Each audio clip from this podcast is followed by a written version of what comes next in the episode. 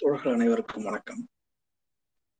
நூல் அறிவோம் நிகழ்ச்சியில இன்னைக்கு மூன்றாவது நூலாக நாம் திருக்குறளில் இந்து சனாதன மறுப்பு என்கின்ற இந்த நூல் குறித்து பார்க்க இந்த இந்து இந்த திருக்குறளில் இந்து சனாதன மறுப்பு இந்த நூல் பார்த்தீங்க அப்படின்னு சொன்னா நாற்பத்தி ஏழு பக்கங்களை கொண்டது.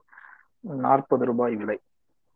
ஆஹ் சிறிய புத்தகம் என்றாலும் இதற்குள் இருக்கின்ற செய்திகள் ஆஹ் நாம் வந்து எப்படி வந்து இதனை எதிர்ப்பது அப்படிங்கிறது ரொம்ப தெளிவாக நமக்கு வந்து வரையறுத்து காட்டுது.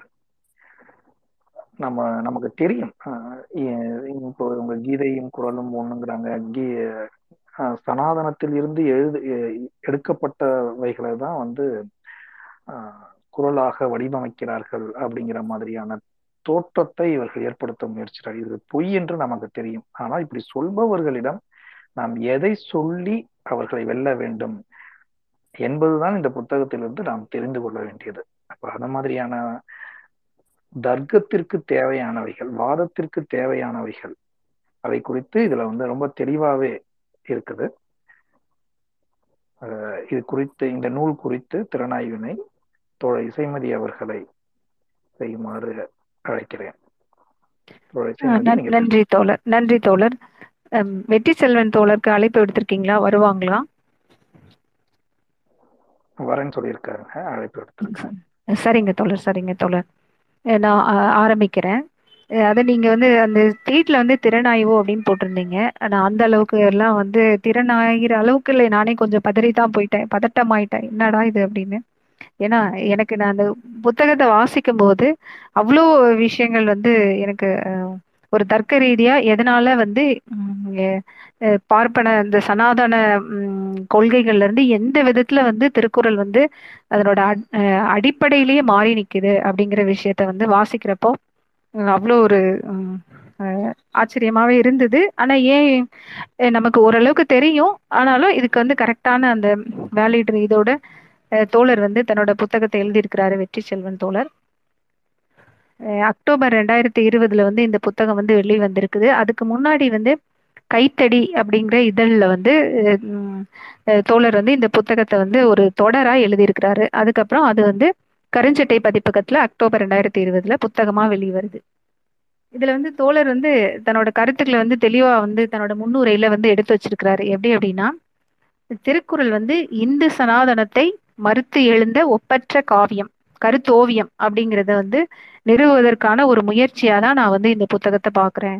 இந்த புத்தகம் அதுக்கு அதனோட அந்த முய என்னோட முயற்சி தான் இந்நூல் அப்படிங்கிறத தெளிவா தெளிவுபடுத்தி இருக்கிறாரு அதுக்கப்புறம் பாத்தீங்கன்னா அவரோட ஃபர்ஸ்ட் லைனே வந்து காலங்காலமா பார்ப்பனியம் வந்து கையாளுற வழிமுறையில ஒண்ணுதான் தன்னால எதிர்க்க முடியாத எல்லாத்தையும் வந்து உள்வாங்கி செரிக்க முயல்வது. அதுக்கு உதாரணமா குறிப்பிட்டிருக்கிறது புத்தர்ல இருந்து அம்பேத்கர் வரைக்கும் அவங்க வந்து தன்வயப்படுத்திக்கிறதுக்கான முயற்சி தான் அதை அவங்க தெளிவா பண்ணிட்டு இருக்கிறாங்க அது நம்ம நிறைய இடங்கள்ல பார்த்துருக்கவும் பார்க்கிறோம். வள்ளுவரை வந்து வைதீக மதத்தவராகவும் திருக்குறளை வந்து ஒரு இந்து மத நூலாகவும் நிறுவவே முயல்ந்து தொடர்ந்து முயன்று கொண்டு இருக்கிறது பார்ப்பனியம். இதே வந்து தன்னோட இதுல வந்து முன்னுரையில தோழர் தெளிவா எடுத்து வச்சிருக்கிறாரு. அப்புறம் பாத்தீங்கன்னா பதிப்புரை. பதிப்புரை பொறுத்து பார்த்தீங்கன்னா கருஞ்சட்டை பதிப்பகத்தோட இயக்குனரால வந்து இதுக்கு வந்து பதிப்புரை அளிக்கப்பட்டுள்ளது. இயக்குனர் பெல்ராஜன் அவர்கள். அவர் என் அவர் அவரும் ஆரம்பிக்க சொல்லும் போது என்ன சொல்லியிருக்கிறாரு அப்படின்னா திருக்குறள் என்னும் தமிழர்களின் ஒப்பற்ற வாழ்வு இலக்கண நூல். இது வந்து எல் எல்லா வீட்டுக்கும் கொண்டு போனது. இந்த விஷயத்த அதிகமா வந்து பேசி மக்கள் கிட்ட கொண்டு சேர்த்தது வந்து திராவிட இயக்கமும் தந்தை பெரியாரும் தான். ஆனா இப்ப வந்து குறளை வந்து தீய குறள் அப்படின்னு சொல்லி ஒதுக்கி வச்சிட்டு இருந்த பார்ப்பனர்கள் கூட்டம் தான் இப்ப வந்து திருக்குறளை வந்து சொந்தம் கொண்டாட நினைக்கிறாங்க. அந்த சங் பரிவார் கூட்டம் அப்படிங்கிறத சொல்லிட்டு திராவிடர் இயக்க பேரவை வந்து என்ன பண்ணியிருக்காங்க அப்படின்னா இந்த ரெண்டு கருத்தரங்கு நடத்தியிருக்கிறாங்க ஒன்று வந்து சென்னையில வந்து பதினஞ்சு பதினொன்று ரெண்டாயிரத்தி பத்தொம்போதுல வள்ளுவத்தின் மையப்பொருள் மதமா மனிதமா அப்படிங்கிற நம்ம ம், பொதுச் செயலாளர் பேராசிரியர் சுபவி ஐயா ஆற்றிய உரையும் அப்புறம் வந்து அருள்மொழி அம்மாவும் சுபவி ஐயாவும் வந்து குரலும் கீதையும் அப்படிங்கிற தலைப்புல அந்த இப்ப தோழர் சொன்னாங்க இல்லையா அந்த புத்தகம். அதுவும் நடத்தியிருக்காங்க. அதனோட தொடர்ச்சியா தான் இந்த புத்தகமும் ரெண்டாயிரத்தி இருபதுல வெளியிடப்பட்டிருக்கு. இப்ப நாம வந்து இந்த புத்தகத்தோட கருத்து எப்படி இருக்குதுன்றத பார்க்கலாம். நான் என்னோட பாயிண்ட் ஆஃப் வியூல வாசிச்சதுல பாத்தீங்கன்னா முதல்ல வந்து இந்த பார்ப்பனிய சனாதன தர்மம் வந்து இன் திருக்குறளை வந்து தன்மையப்படுத்தும் முயற்சி. அது எப்படி இருக்குது? அதை பத்தி டிஸ்கஸ் பண்ணி அதை வந்து முதல்ல அதை பத்தி பேசியிருக்கிறாரு தோழர். அதுக்கப்புறம் பாத்தீங்கன்னா கீதை வைதீக மதம் மனு தர்மம் இது இதுக்கும் திருக்குறளுக்குமான ஒப்பீடு. அது ஒரு அஞ்சு அத்தியா அத்தியாயத்துல அதை டிஸ்கஸ் அதை வந்து நான் ஆய்வு அதை வந்து பேசியிருக்கிறாரு. ஒவ்வொரு திருக்குறளையும் எடுத்துட்டு மனு தர்மத்துல என்ன இருக்குது கீதையில என்ன சொல்லியிருக்காங்க அப்படிங்கிறத ஒரு ஆய் ஒப்பி ஒப்பிட்டு ஒரு கம்பேரிட்டிவ் ஸ்டடி மாதிரி அதுல சொல்லியிருக்கிறாரு ஒரு அஞ்சு அத்தியாயத்துல. அந்த தலைப்பை சொன்னாலே நாமளே புரிஞ்சுக்குவோம். திருக்குறளுக்கும் மனு தர்ம ச சனாதன இந்து தர்மத்துக்குமான அந்த வேறுபாடு நமக்கே தெரிஞ்சிரும். முதல் தலைப்பு பார்த்தீங்க அது அடுத்தது மூணாவதா என்ன டாபிக் பேசியிருக்கிறாரு அப்படின்னு பார்த்தா எப்படி வந்து திருக்குறளோட தன்மை இவ்வளோ ஸ்ட்ரா இவ்வளோ அஹ், மனு தர்மத்துக்கு சனாதன தர்மத்துக்கு எதிரா இவ்வளோ கருத்துக்களை கொண்டிருக்கிற ஒரு நேரடியாக ஒரு எதிர்கருத்தை கொண்டிருக்கிற திருக்குறள் வந்து எப்படி வந்து அதனோட தன்மை வந்து மாறுது. அஹ், இந்த எதிர்ப்பு தன்மையிலிருந்து எப்படி வந்து இது வந்து இந்து மதத்துல இருந்து எடுத்துக்கொள்ளப்பட்டதுதான். இந்த கருத்துக்கள் அங்கிருந்து வந்ததுதான். இது மனு தர்மத்தோட சாராம்சம் தான் இந்த மாதிரியான விஷயம் வந்து எப்படி மாறுச்சு? அது வந்து எப்படி வந்து இந்த திருக்குறளோட தன்மை மாறியதுங்கிறது. நாலாவது ஒரு இது விஷயம் என்னன்னு பாத்தீங்கன்னா திருக்குறளை பழித்தாரா பெரியார். இதுதான் அவரோட கடைசி டாபிக் இப்போ இந்த நாலு விஷயத்துல நம்ம ஃபர்ஸ்ட் பார்க்க போறது என்ன அப்படின்னு பார்த்தோம்னா திருக்குறளை தன்மையப்படுத்தும் முயற்சி அப்படிங்கிறது தான் அதுக்கு முதல் தலைப்பு என்னடா? இன்று நேற்றா தொடங்கியது இந்த இந்த மாதிரி தன்மையப்படுத்தும் நிகழ்வுகள் எல்லாம் அப்படின்னா முன்னால இருந்தே இது தொடர்ந்து இருந்துட்டே தான் இருக்குது. இதுக்கு ஃபர்ஸ்ட் எக்ஸாம்பிளா வந்து சொல்றது என்ன அப்படின்னு பாத்தீங்கன்னா Thirukkural and abridgement of Shastras என்ற தலைப்புல வந்து ஆங்கிலத்துல ஒரு கட்டுரை ஒண்ணு வெளியிடுறாரு. யாரு? டாக்டர் நாகசாமி. அந்த அந்த இதை கண்டிக்கிறதுக்காக சென்னையில வந்து திராவிடர் இருக்க பே தமிழ் பேரவை வந்து ஆர்ப்பாட்டம்லாம் நடத்தியிருக்காங்க. இப்போ அவர் வந்து நாகசாமி வந்து என்ன சொல்ல வராரு அப்படின்னு பார்த்தோம்னா இந்து மத சாஸ்திரங்களின் சாரமே அதனோட அடிப்படையா கொண்டு எழுதப்பட்ட நூல் தான் திருக்குறள் அப்படின்னு சொல்றாரு. சமஸ்கிருதத்துல உள்ள தர்ம சாஸ்திரங்கள் அர்த்த சாஸ்திரம் நாட்டிய சாஸ்திரம் காம சாஸ்திரம் ஆகியவற்றிலிருந்து சான்றுகளை காண்பித்து அதை வந்து மெய்ப்பிக்க முயற்சி செய்கிறாரு யாரு அப்படின்னு பார்த்தோம்னா டாக்டர் நாகசாமி. இதுக்கு இது அதுக்கப்புறமா இது எத்தனையோ மோசடிங்கிறத வந்து எழுத்தாளர் மஞ்சை வசந்தன் ஒரு புத்தகம் வெளியிட்டு அதை பத்தி திருக்குறள் சாஸ்திரங்களின் சாரமான்னு எழுதியிருக்கிறாருங்கிறது ஒரு விஷயம்.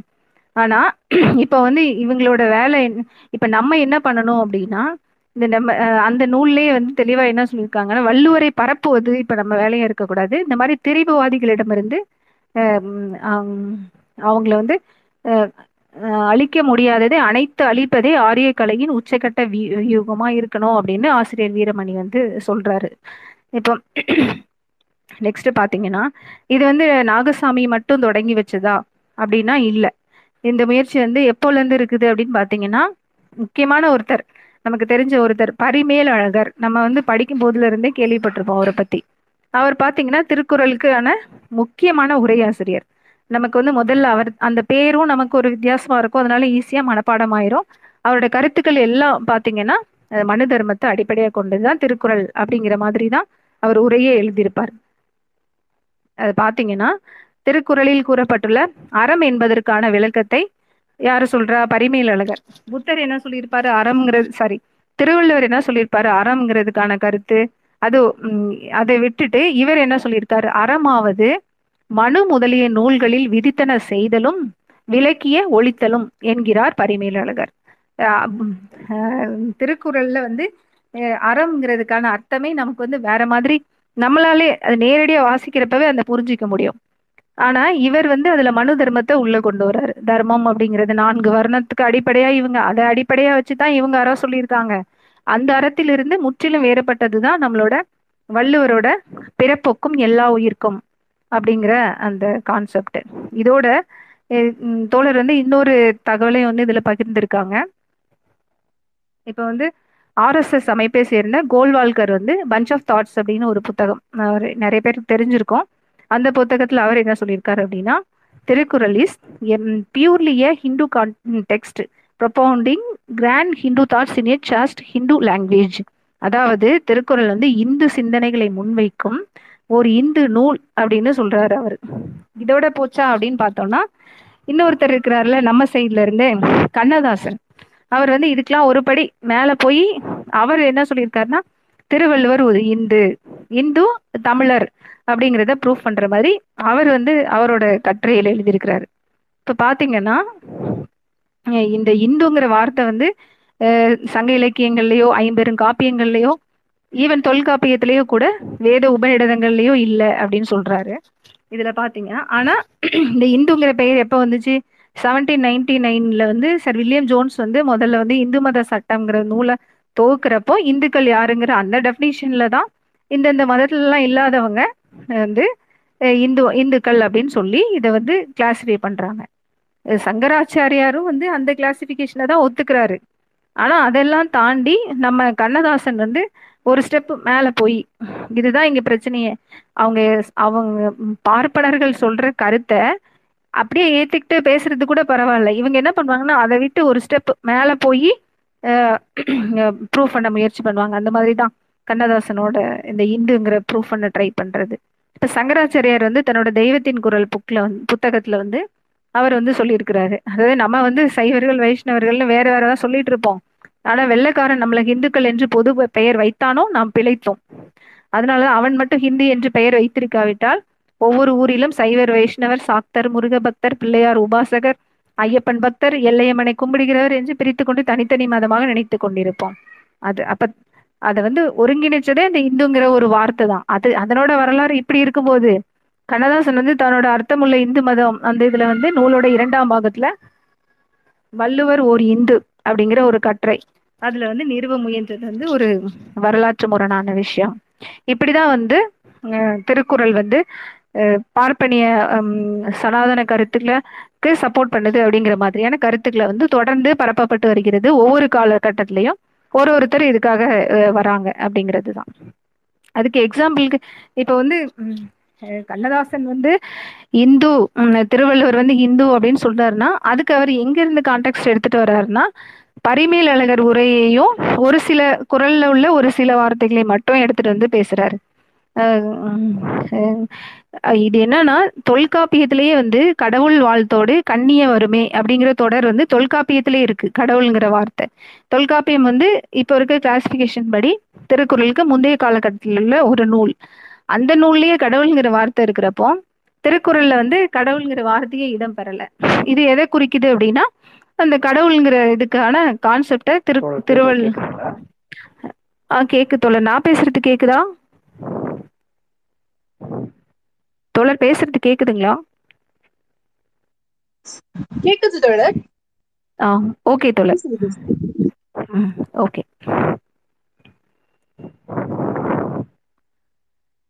இப்ப வந்து கடவுள் வாழ்த்தோடு கடவுள் வாழ்த்துங்கிற ஒரு அத்தியாயம் வச்சிரு ஒரு அதிகாரமே எழுதியிருப்பாரு.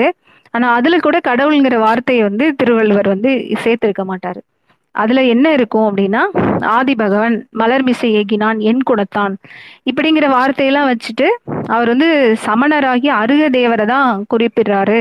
அப்படின்னு தான் நமக்கு ஆய்வாளர்கள் சொல்லியிருக்காங்க. அப்ப இந்த கடவுள் வாழ்த்துங்கிற அதிகாரமே மே- வந்து சமணர்களால வந்து பிற்காலத்துல திருக்குறள்ல சேர்க்கப்பட்டதுன்னு ஒரு கருத்து இருக்குது. அது இது குறித்த விவரங்கள் எல்லாம் அடுத்து நம்ம வேற புத்தகங்கள்ல வந்து வாசிச்சு தெரிஞ்சுக்கலாம்னு சொல்லி அந்த ஹின்ஸையும் கொடுத்துருக்கிறாரு. கடவுள் வாழ்த்துல கூட திருவள்ளுவர் வந்து எதை பத்தி பேசியிருப்பாரு அப்படின்னு பார்த்தோம்னா பத்து குரட்பாக்கள்லயுமே மக்களுக்கு இருக்க வேண்டிய உயர் பண்புகளை தான் அவர் வந்து சுட்டி காமிச்சிருப்பாரு இப்ப இவங்க எல்லாம் வந்து கடவுள்னா எப்படிப்பட்டவர்? அவரை நீங்க கேள்வி கேட்க கூடாது சந்தேகப்படக்கூடாது. அவர்கிட்ட வந்து உங்களுக்கு ஐயப்பாடே வரக்கூடாது. அந்த மாதிரி பேசுறதா இருக்காது. அவரோட அந்த கடவுள் வாழ்த்துங்கிற அதிகாரம் கூட மனி மனிதர்களுக்கு இருக்க மக்களுக்கு இருக்க வேண்டிய உயர் பண்புகளை தான் வந்து அந்த கடவுள் வாழ்த்துல கூட சொல்லியிருப்பாரு. ஸோ திருக்குறள் வந்து இந்து மத சார்புடைய நூல்ங்கிற வாதம் வந்து இப்- இன்- இன்று புதிதாக எழுந்தது கிடையாது. காலங்காலமாக எழுப்பப்பட்டு வருகிறது அப்படிங்கிறதுக்கு தான் இந்த ச- இந்த உதாரணங்கள் எல்லாம் வந்து இந்த நாகசாமி கோல்வால்கர் அதுக்கப்புறம் வந்து கண்ணதாசன் பரிமேலழகர் இப்படியான இவங்களெல்லாம் இ- தொடர்ந்து ஒரு ஒரு காலகட்டத்தில் ஒரு ஒருத்தர்னால அதை முயற்சி இவங்க செஞ்சுக்கிட்டே தான் இருக்காங்க. திருக்குறள் வந்து சனாதன தர்மத்தோ சனாதன கொள்கைகளை உள்ளடக்கியது. அங்கிருந்து வந்ததுதான் எடுத்துக்கிட்டது தான் அப்படிங்கிறத தொடர்ந்து இவங்க வந்து நிரூபிக்கிறதுக்காக இந்த மாதிரியான விஷயங்களை பண்ணிக்கிட்டே இருக்காங்க. இதுல முக்கியமான விஷயம் என்ன அப்படின்னு பார்த்தோம்னா திருக்குறளுக்கும் சனாதன கொள்கைகளுக்கும் சனாதன இந்து மதத்தோட அஹ், வைதிக மரபோட இதுக்கும் என்ன வித்தியாசம் அப்படின்னு பார்த்தோன்னா ஒரு அஞ்சு டாபிக் ஒரு அஞ்சு கான்செப்ட் எடுத்திருக்காங்க டிஸ்கஸ் பண்றதுக்கு. என்னன்னா இரவாமை கோடி உறும் அப்படிங்கிறது ஒண்ணு. இது உங்களுக்கு புரிஞ்சிருக்கும் நம்ம அதை டீட்டெயிலா அந்த என்ன குரல்கள்னா அப்புறமா பார்க்கலாம். அப்புறம் உண் புலால் உண்ணாமை வேண்டும்.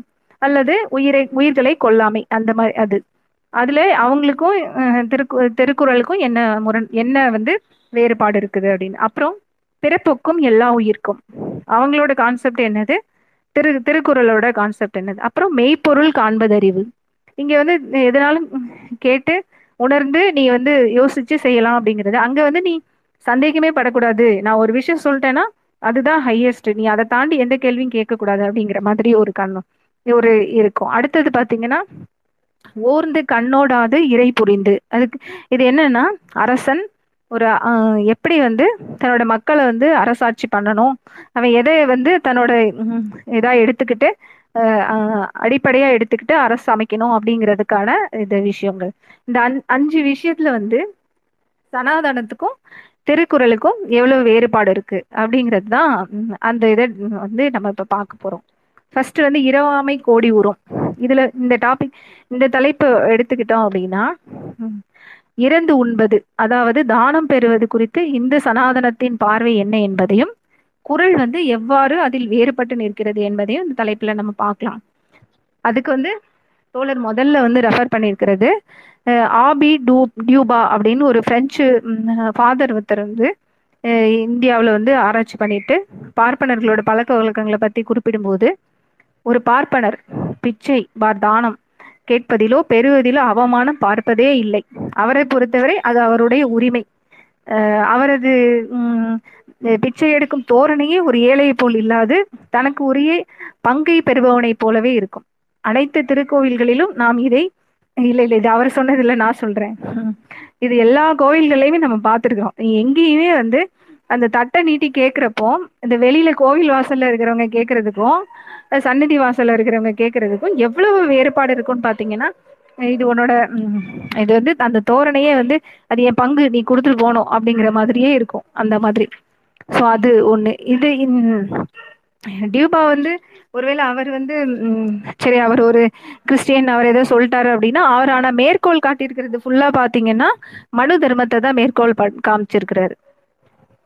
பிரம்மச்சாரி நாள்தோறும் பிச்சை எடுத்து சாப்பிட வேண்டும். இது வந்து ஸ்லோகம் வந்து நூத்தி எண்பத்தி ரெண்டுல அவங்களே சொல்லியிருக்காங்க. அடுத்து பாத்தீங்கன்னா வேதம் அறிந்தவர்களாகவும் சந்தியாவந்தனம் முதலிய கர்மங்களை செய்பவர்களாகவும் இருக்கிற கிரகஸ்தன் வீட்டில் பிரம்மச்சாரி நாள்தோறும் பிச்சை எடுக்க வேண்டும். இதுவும் அதே ஸ்லோகத்துல தான் இருக்கு. அடுத்த ஸ்லோகத்துல பாத்தீங்கன்னா பிரம்மச்சாரியானவன் தனக்கு நோய் இல்லாமல் இருக்கும்போது ஏழு நாட்கள் பிச்சை எடுக்காமல் இருந்தால் விரதத்தை மீறியவன் ஆகிறான். இது இந்த மாதிரி. அது பிறகு காஞ்சி சங்கராச்சாரியாரும் அவரோட அந்த தெய்வத்தின் குரல் அப்படின்ற நூல்ல வந்து பிரம்மச்சாரியின் லட்சணம் அப்படிங்கிற தலைப்புல அவர் என்ன சொல்லியிருக்காருன்னா ஒவ்வொரு நாளும் பிரம்மச்சாரிகள் வந்து அக்னி காரியம் அதாவது சுள்ளிகளை வச்சு மந்திரபூர்வமா ஹோமம் செய்யணும் ஒண்ணு. அடுத்தது பிக்ஷா காரியம் பிக்ஷை எடுத்தல். இது ரெண்டையும் வந்து செய்யணும் அப்படிங்கிறத சொல்லியிருக்கிறாரு. தெய்வத்தின் குரல் இரண்டாம் பாகத்துல பக்கம் எண் எட்நூத்தி முப்பத்தி ரெண்டுல இந்த விஷயம் தெளிவா குறிப்பிட்டிருக்குது. இங்கதான் வந்து நம்ம வந்து மாறுபட போறோம். இந்- இந்து சனாதனம் வந்து பிச்சை பெறுவதை ஒரு கடமையாக செய்வதற்கு உரிய செயலாகவே பார்த்தது. ஆனா தமிழ் சமூகம் அதை எப்படி பார்த்தது அப்படின்னா இழிவாக கருதியது. பிச்சை இடுவது பிச்சை ஏற்பது ஆகிய வழக்கம் இங்கேயும் இருந்தது. ஆனா அந்த இரத்தல்ங்கிறது வந்து ஒரு ஒரு சரியான செயல் இல்லை. அது ஒரு இழிவான செயல் அப்படிங்கிற மாதிரி தான் நாம எல்லாருக்கும் வந்து பார்த்துருப்போம். இப்ப இதுக்கு வந்து இன்னொரு இப்போ நடுவில் நடுவுல வந்து பார்ப்பனர்கள் நிறைய ஊடுருவிட்டதுனால எல்லா கருத்துக்களையுமே அந்த முரண்பாடு வந்துட்டு என்னன்னா அந்த இரத்தல் வந்து நல்ல நெறியாக கருதப்பட்டது. அதாவது பார்ப்பனர்களுக்கு தானம் கொடுக்கறது சிறந்ததுங்கிற ஒரு கிட்டத்தட்ட ஒரு எண்ணம் கூட அப்ப இருந்திருக்குது. அதுக்கு வந்து அஹ், ஔவையாரோட ஒரு அந்த புறநானூற்று பாடல் ஒண்ணு வந்து அதுல உள்ள இரண்டு என்ன வரிகள் வந்து சொல்லப்படுது. ஏற்ற பார்ப்பார்க்கு ஈர்ங்கை நிறைய பூவும் பொன்னும் புனல்பட சொரிந்து அப்படின்னா அவங்களுக்கு வந்து பார்ப்பனர்களுக்கு தேவையான பூவும் பொன்னும் வந்து நிறைய கொடுக்கணும். பார்ப்பார்களுக்கு பார்ப்பனர்களுக்கு அப்படிங்கிற மாதிரி புறநானூர்ல இருக்குது. அவையாரோட பாடல். ஆனா இதை மறுத்து பேசணும்னு நினைக்கிறாரு திருவள்ளுவர். எப்படி பேசுறாரு அப்படின்னு பாத்தீங்கன்னா குறள் எண் இருநூத்தி இருபத்தி ரெண்டுல நல்லாறு எனினும் கொள்ளல் தீது மேலுலகம் இல்லெனினும் ஈதலை நன்று. அதாவது நல்ல நெறின்னு கருதப்பட்டாலும் ஒருத்தரிடத்து பொருள் பெற்றுக்கொள்ளுதல் தீமையானது. பிறருக்கு கொடுப்பதால் மேல் உலகம் வாய்க்காது என்றாலும் மற்றவருக்கு கொடுப்பதே சிறந்ததாகும். அதாவது பார்ப்பனர்களுக்கு கொடுக்கணும்னு சொல்லல அவரு. மற்றவர்களுக்கும் ம- மற்றவர்களுக்கு கொ- மற்றவர்களுக்கு கொடுக்கணும் அப்படிங்கிறது தான் சொல்ல வர்றாரு. வரியார்க்கு ஒன்றே ஈவதே ஈகை. அதாவது அந்தனர்களுக்கோ பார்ப்பனர்களுக்கோ கொடுக்கணும்னு இல்லை. வறியவர்களுக்கு ஈவதே ஈகை. அற்றார் அழிபசி தீர்த்தல். அதாவது பொருள் வசதி இல்லாத ஏழைகளோட கடும் பசியை தீர்க்கிறதுக்கு வேணா கொடுக்கலாம். இவங்களுக்கு கொடுக்கணும் பார்ப்பனர்களுக்கு கொடுக்கணும்னு எங்கேயுமே வந்து குரல் வந்து முன்னிலைப்படுத்தவே இல்லை. குரல் இரநூத்தி இருபத்தி ஒன்று குரல் இரநூத்தி இருபத்தி ஆறு இரநூத்தி இருபத்தி ரெண்டு அனைத்துமே இதை தான் வலியுறுத்துது. அப்போ தனது குரட்பாக்கள்ல வந்து இதை விட ஒரு ஸ்டெப் அதிகமாக ஒரு ஒரு படி மேலே போய் இரத்தல் கொடுமையானது இழிவானதுங்கிற கருத்தை வந்து குரல் ஆயிரத்தி அறுபத்தொன்னுல இன்னொரு தடவை கூட அவர் வந்து உணர்த்துறாரு. கரவாது உவந்து ஈயும் கண்ணன்னார் கண்ணும் இரவாமை கோடியுறும். அதாவது உள்ளதை மறைக்காமல் உள்ள மகிழ்ந்து கொடுக்கும் சிறந்தவர்களிடத்திலும் கூட ஒருவர் சென்று இறக்காமல் இரவாமல் இருப்பதே கோடி மடங்கு நல்லது. எவ்வளவு தெளிவா வந்து அந்த இரவாமை வேண்டும் அப்படிங்கறத சொல்றாரு. யார்கிட்டயும் வாங்கக்கூடாது அப்படிங்கிறத. இந்த மாதிரி சனாதனத்துல வந்து தோழர் கேக்குதா? இரவாமை வேண்டும் அப்படின்னு தட்சணை பெறக்கூடாது. இல்ல இந்த ஆமா ஆமா அந்த இரவாமை தான். ஆமா. தானம் பெறுதல் வேண்டாம் அப்படிங்கிறது தான் நம்மளை பொறுத்த வரைக்கும் அந்த இரத்தல்ங்கிறது அதாவது வா- பிறர்கிட்ட பொருட்களை யாசித்து உயிர் வாழ்தல்ங்கிறது தவறான ஒரு செயல் சரி இலி செயல் அப்படிங்கிற மாதிரி தான் இவ்வாறாக இந்து சனாதனத்தின் இன்னும் கூட ஒரு ரெண்டு குரல் வந்து தோழர் சொல்லியிருக்கிறாங்க. ஆனால் தொடர்ந்து இன்னொரு நாலு தலைப்பு பார்க்க வேண்டியது இருக்குங்கிறதுனால இதை கொஞ்சம் குறைச்சிக்கிறேன்.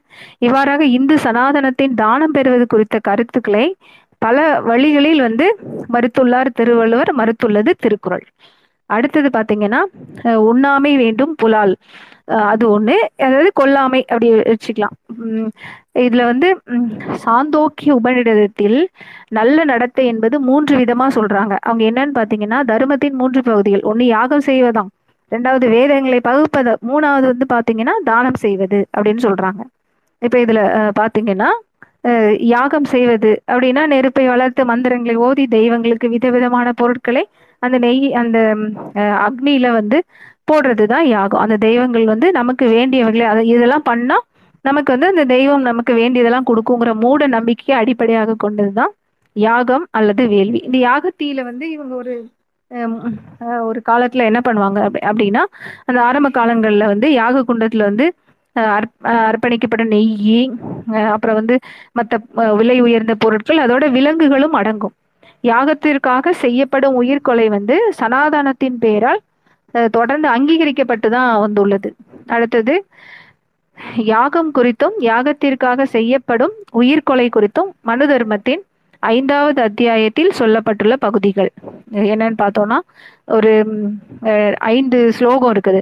ஐந்து ஸ்லோகத்திலையும் அதே கருத்துக்கள் தான் சொல்லப்பட்டிருக்கு. ஒரு பிராமணன் மந்திரத்தால் நாள் கொல்லப்பட்ட மிருகங்களின் மாமிசத்தை உண்ணலாம்.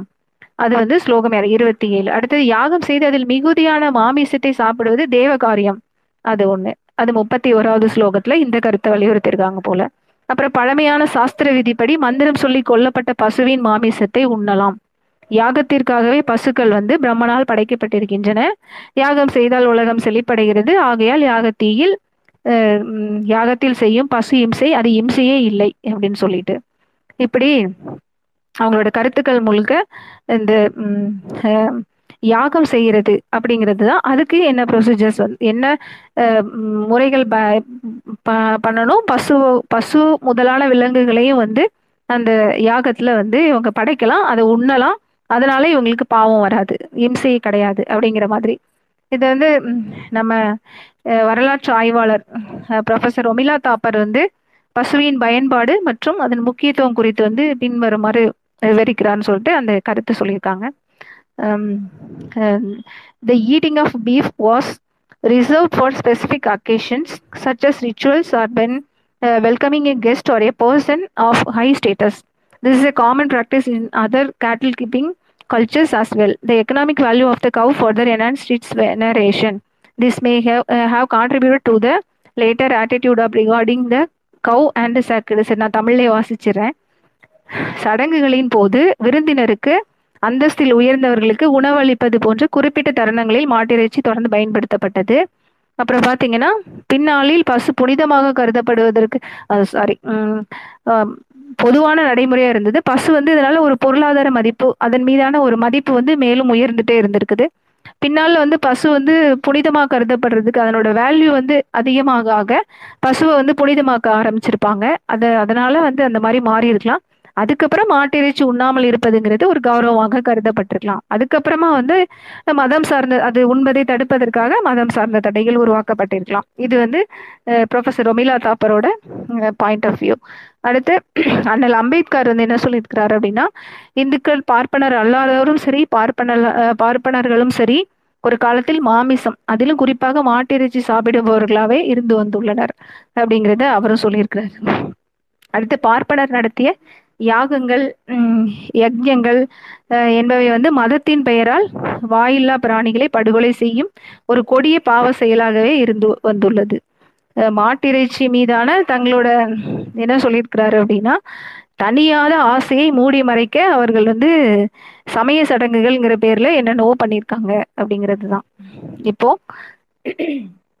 இந்த இந்த கூற்றுகள் மூலமா என்ன நமக்கு தெரிய வருது அப்படின்னு பார்த்தோம்னா யாகம் செய்வது யாகத்துல வந்து பசு உள்ளிட்ட விலங்குகளை பலியிடுவது பலியிடப்பட்ட விலங்குகளின் இறைச்சியை உண்பது. அது வந்து வேத மரபாகவே இந்து சனாதன மரபாகவே இருந்து வந்திருக்குது. அதுக்கப்புறம் இப்ப இதுக்கு வந்து முற்றிலும் நேரெதிரான ஒரு கோட்பாடு தான் வள்ளுவரோட வள்ளுவம் வள்ளுவரோட கோட்பாடும். பாத்தீங்கன்னா எல்லா உயிர்களிடத்திலும் அன்பு செய்ய போதிக்கிறது குரல்.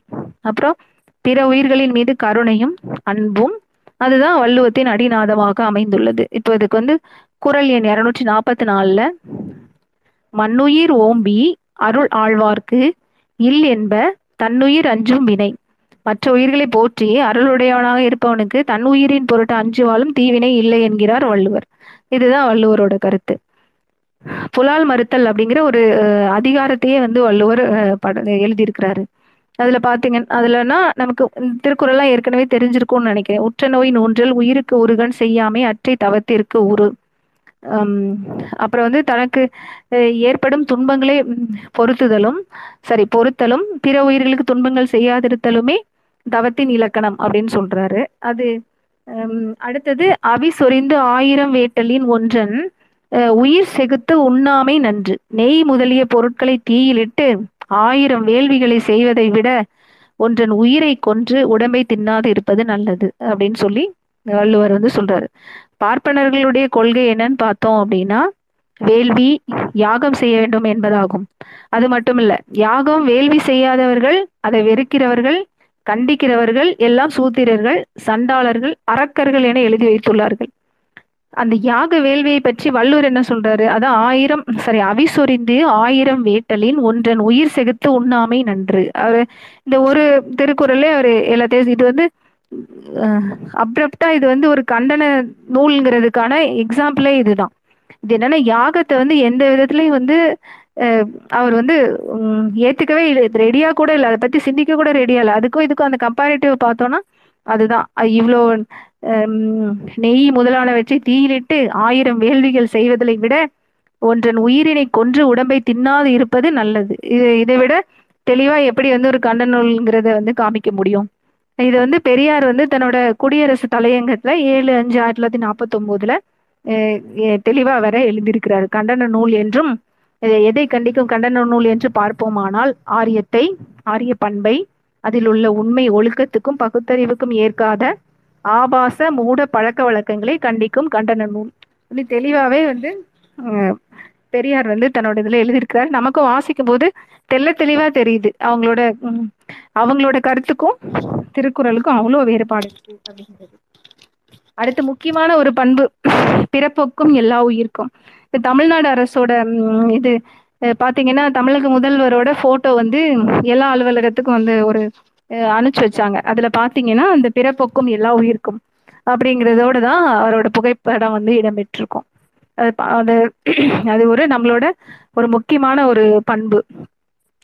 இவங்க என்ன சொல்றாங்கன்னா ஸ்வதர்மம் பரதர்மம் அப்படின்னு ஒரு விஷயம். கீதையில வந்து கீதையோட மூணாவது அத்தியாயத்துல முப்பத்தைந்தாவது ஸ்லோகத்தோட பொருள் என்ன அப்படின்னு பார்த்தோம்னா ஸ்ரேயான் ஸ்வர ஸ்வதர்மோ விகுண பரதர்மாஸ்வனுஷ்டிதாத் ஸ்வதர்மே நிதனம் ஸ்ரேய பரதர்மோ பயாவகை இதுக்கு என்ன அர்த்தம் அப்படின்னா நன்கு கடைபிடிக்கப்பட்ட பிறருடைய தர்மத்தை காட்டிலும் குணக்குறைவு இருப்பினும் தன்னுடைய தர்மமே மிக உயர்ந்தது. அது என்னன்னா இந்த நாலு டிவிஷன் இருக்கு இல்லையா? ஹம் பிராமண சத்திரிய வைசிய சூத்ர அவங்க அவங்களோட வேலையை அவங்கவுங்க செஞ்சா போதும். ஒன் ஒருத்தரை விட ஒருத்தர் பெட்டரா இருக்காருங்கிறதுக்காக நீங்க அந்த வேலையை எடுத்து செய்யக்கூடாது. அது வந்து பரதர்மம் அப்படின்னு பேரு. உன்னோட வேலையை மட்டும் நீ செய்யினா ஸ்வதர்மம். அதை மட்டும் பண்ணு அப்படிங்கிறது தான் அந்த கான்செப்ட் வர்ணாசிரமம் வர்ணம் ஆசிரமம் இயல்பு சூழ்நிலை இவற்றுக்கேற்ப ஒருவருக்கு எந்த கடமை சாஸ்திரங்கள் விதி விதிக்கப்பட்டிருக்கின்றதோ அவருக்கு அது ஸ்வதர்மம்.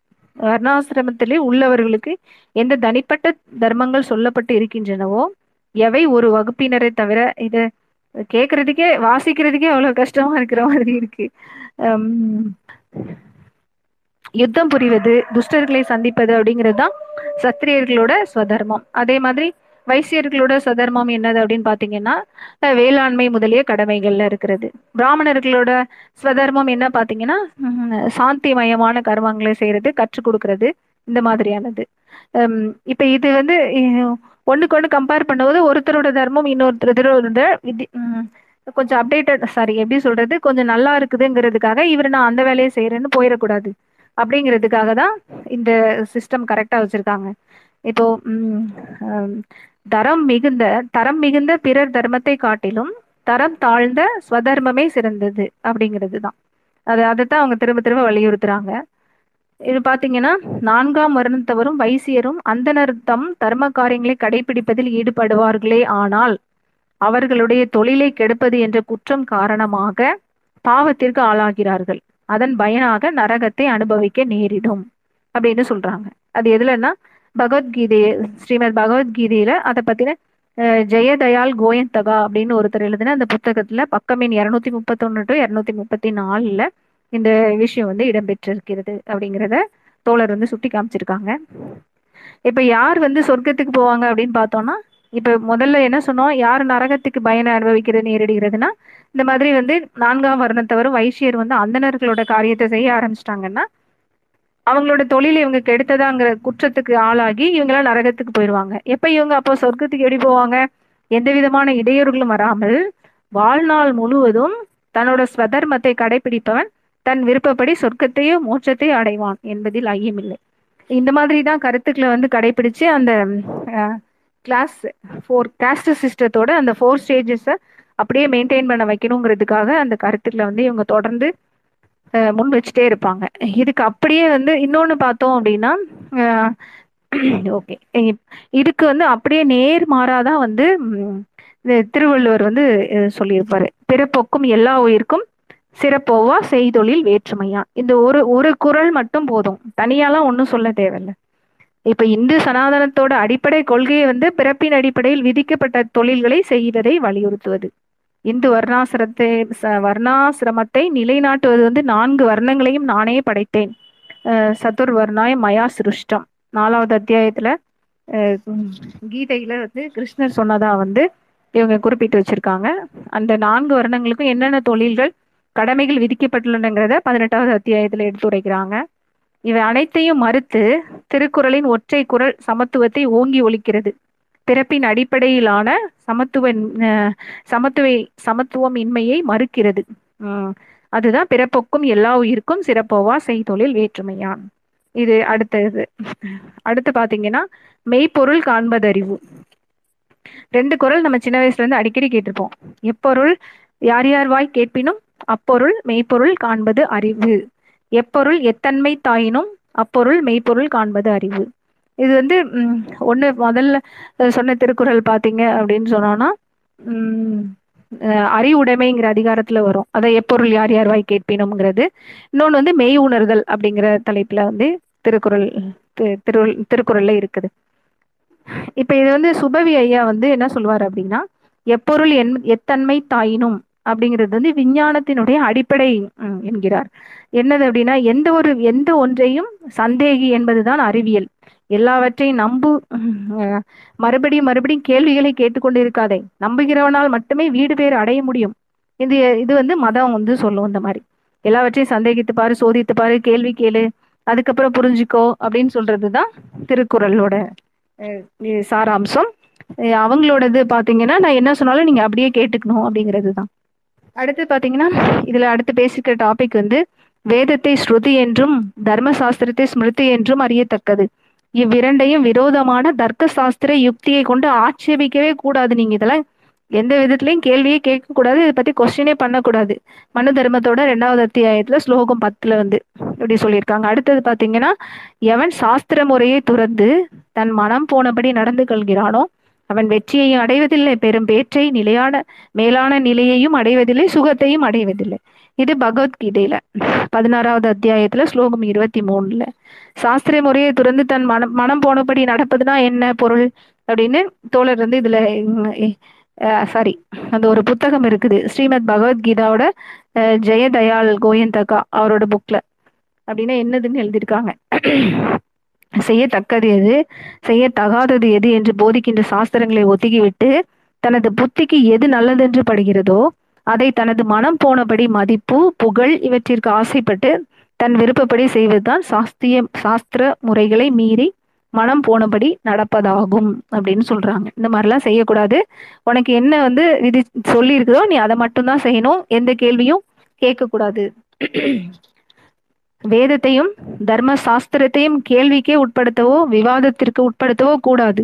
அறிவுப்புக்கு அறிவுக்கு பொருத்தமானதாக தோன்றுவதை செய்வது கூடாது.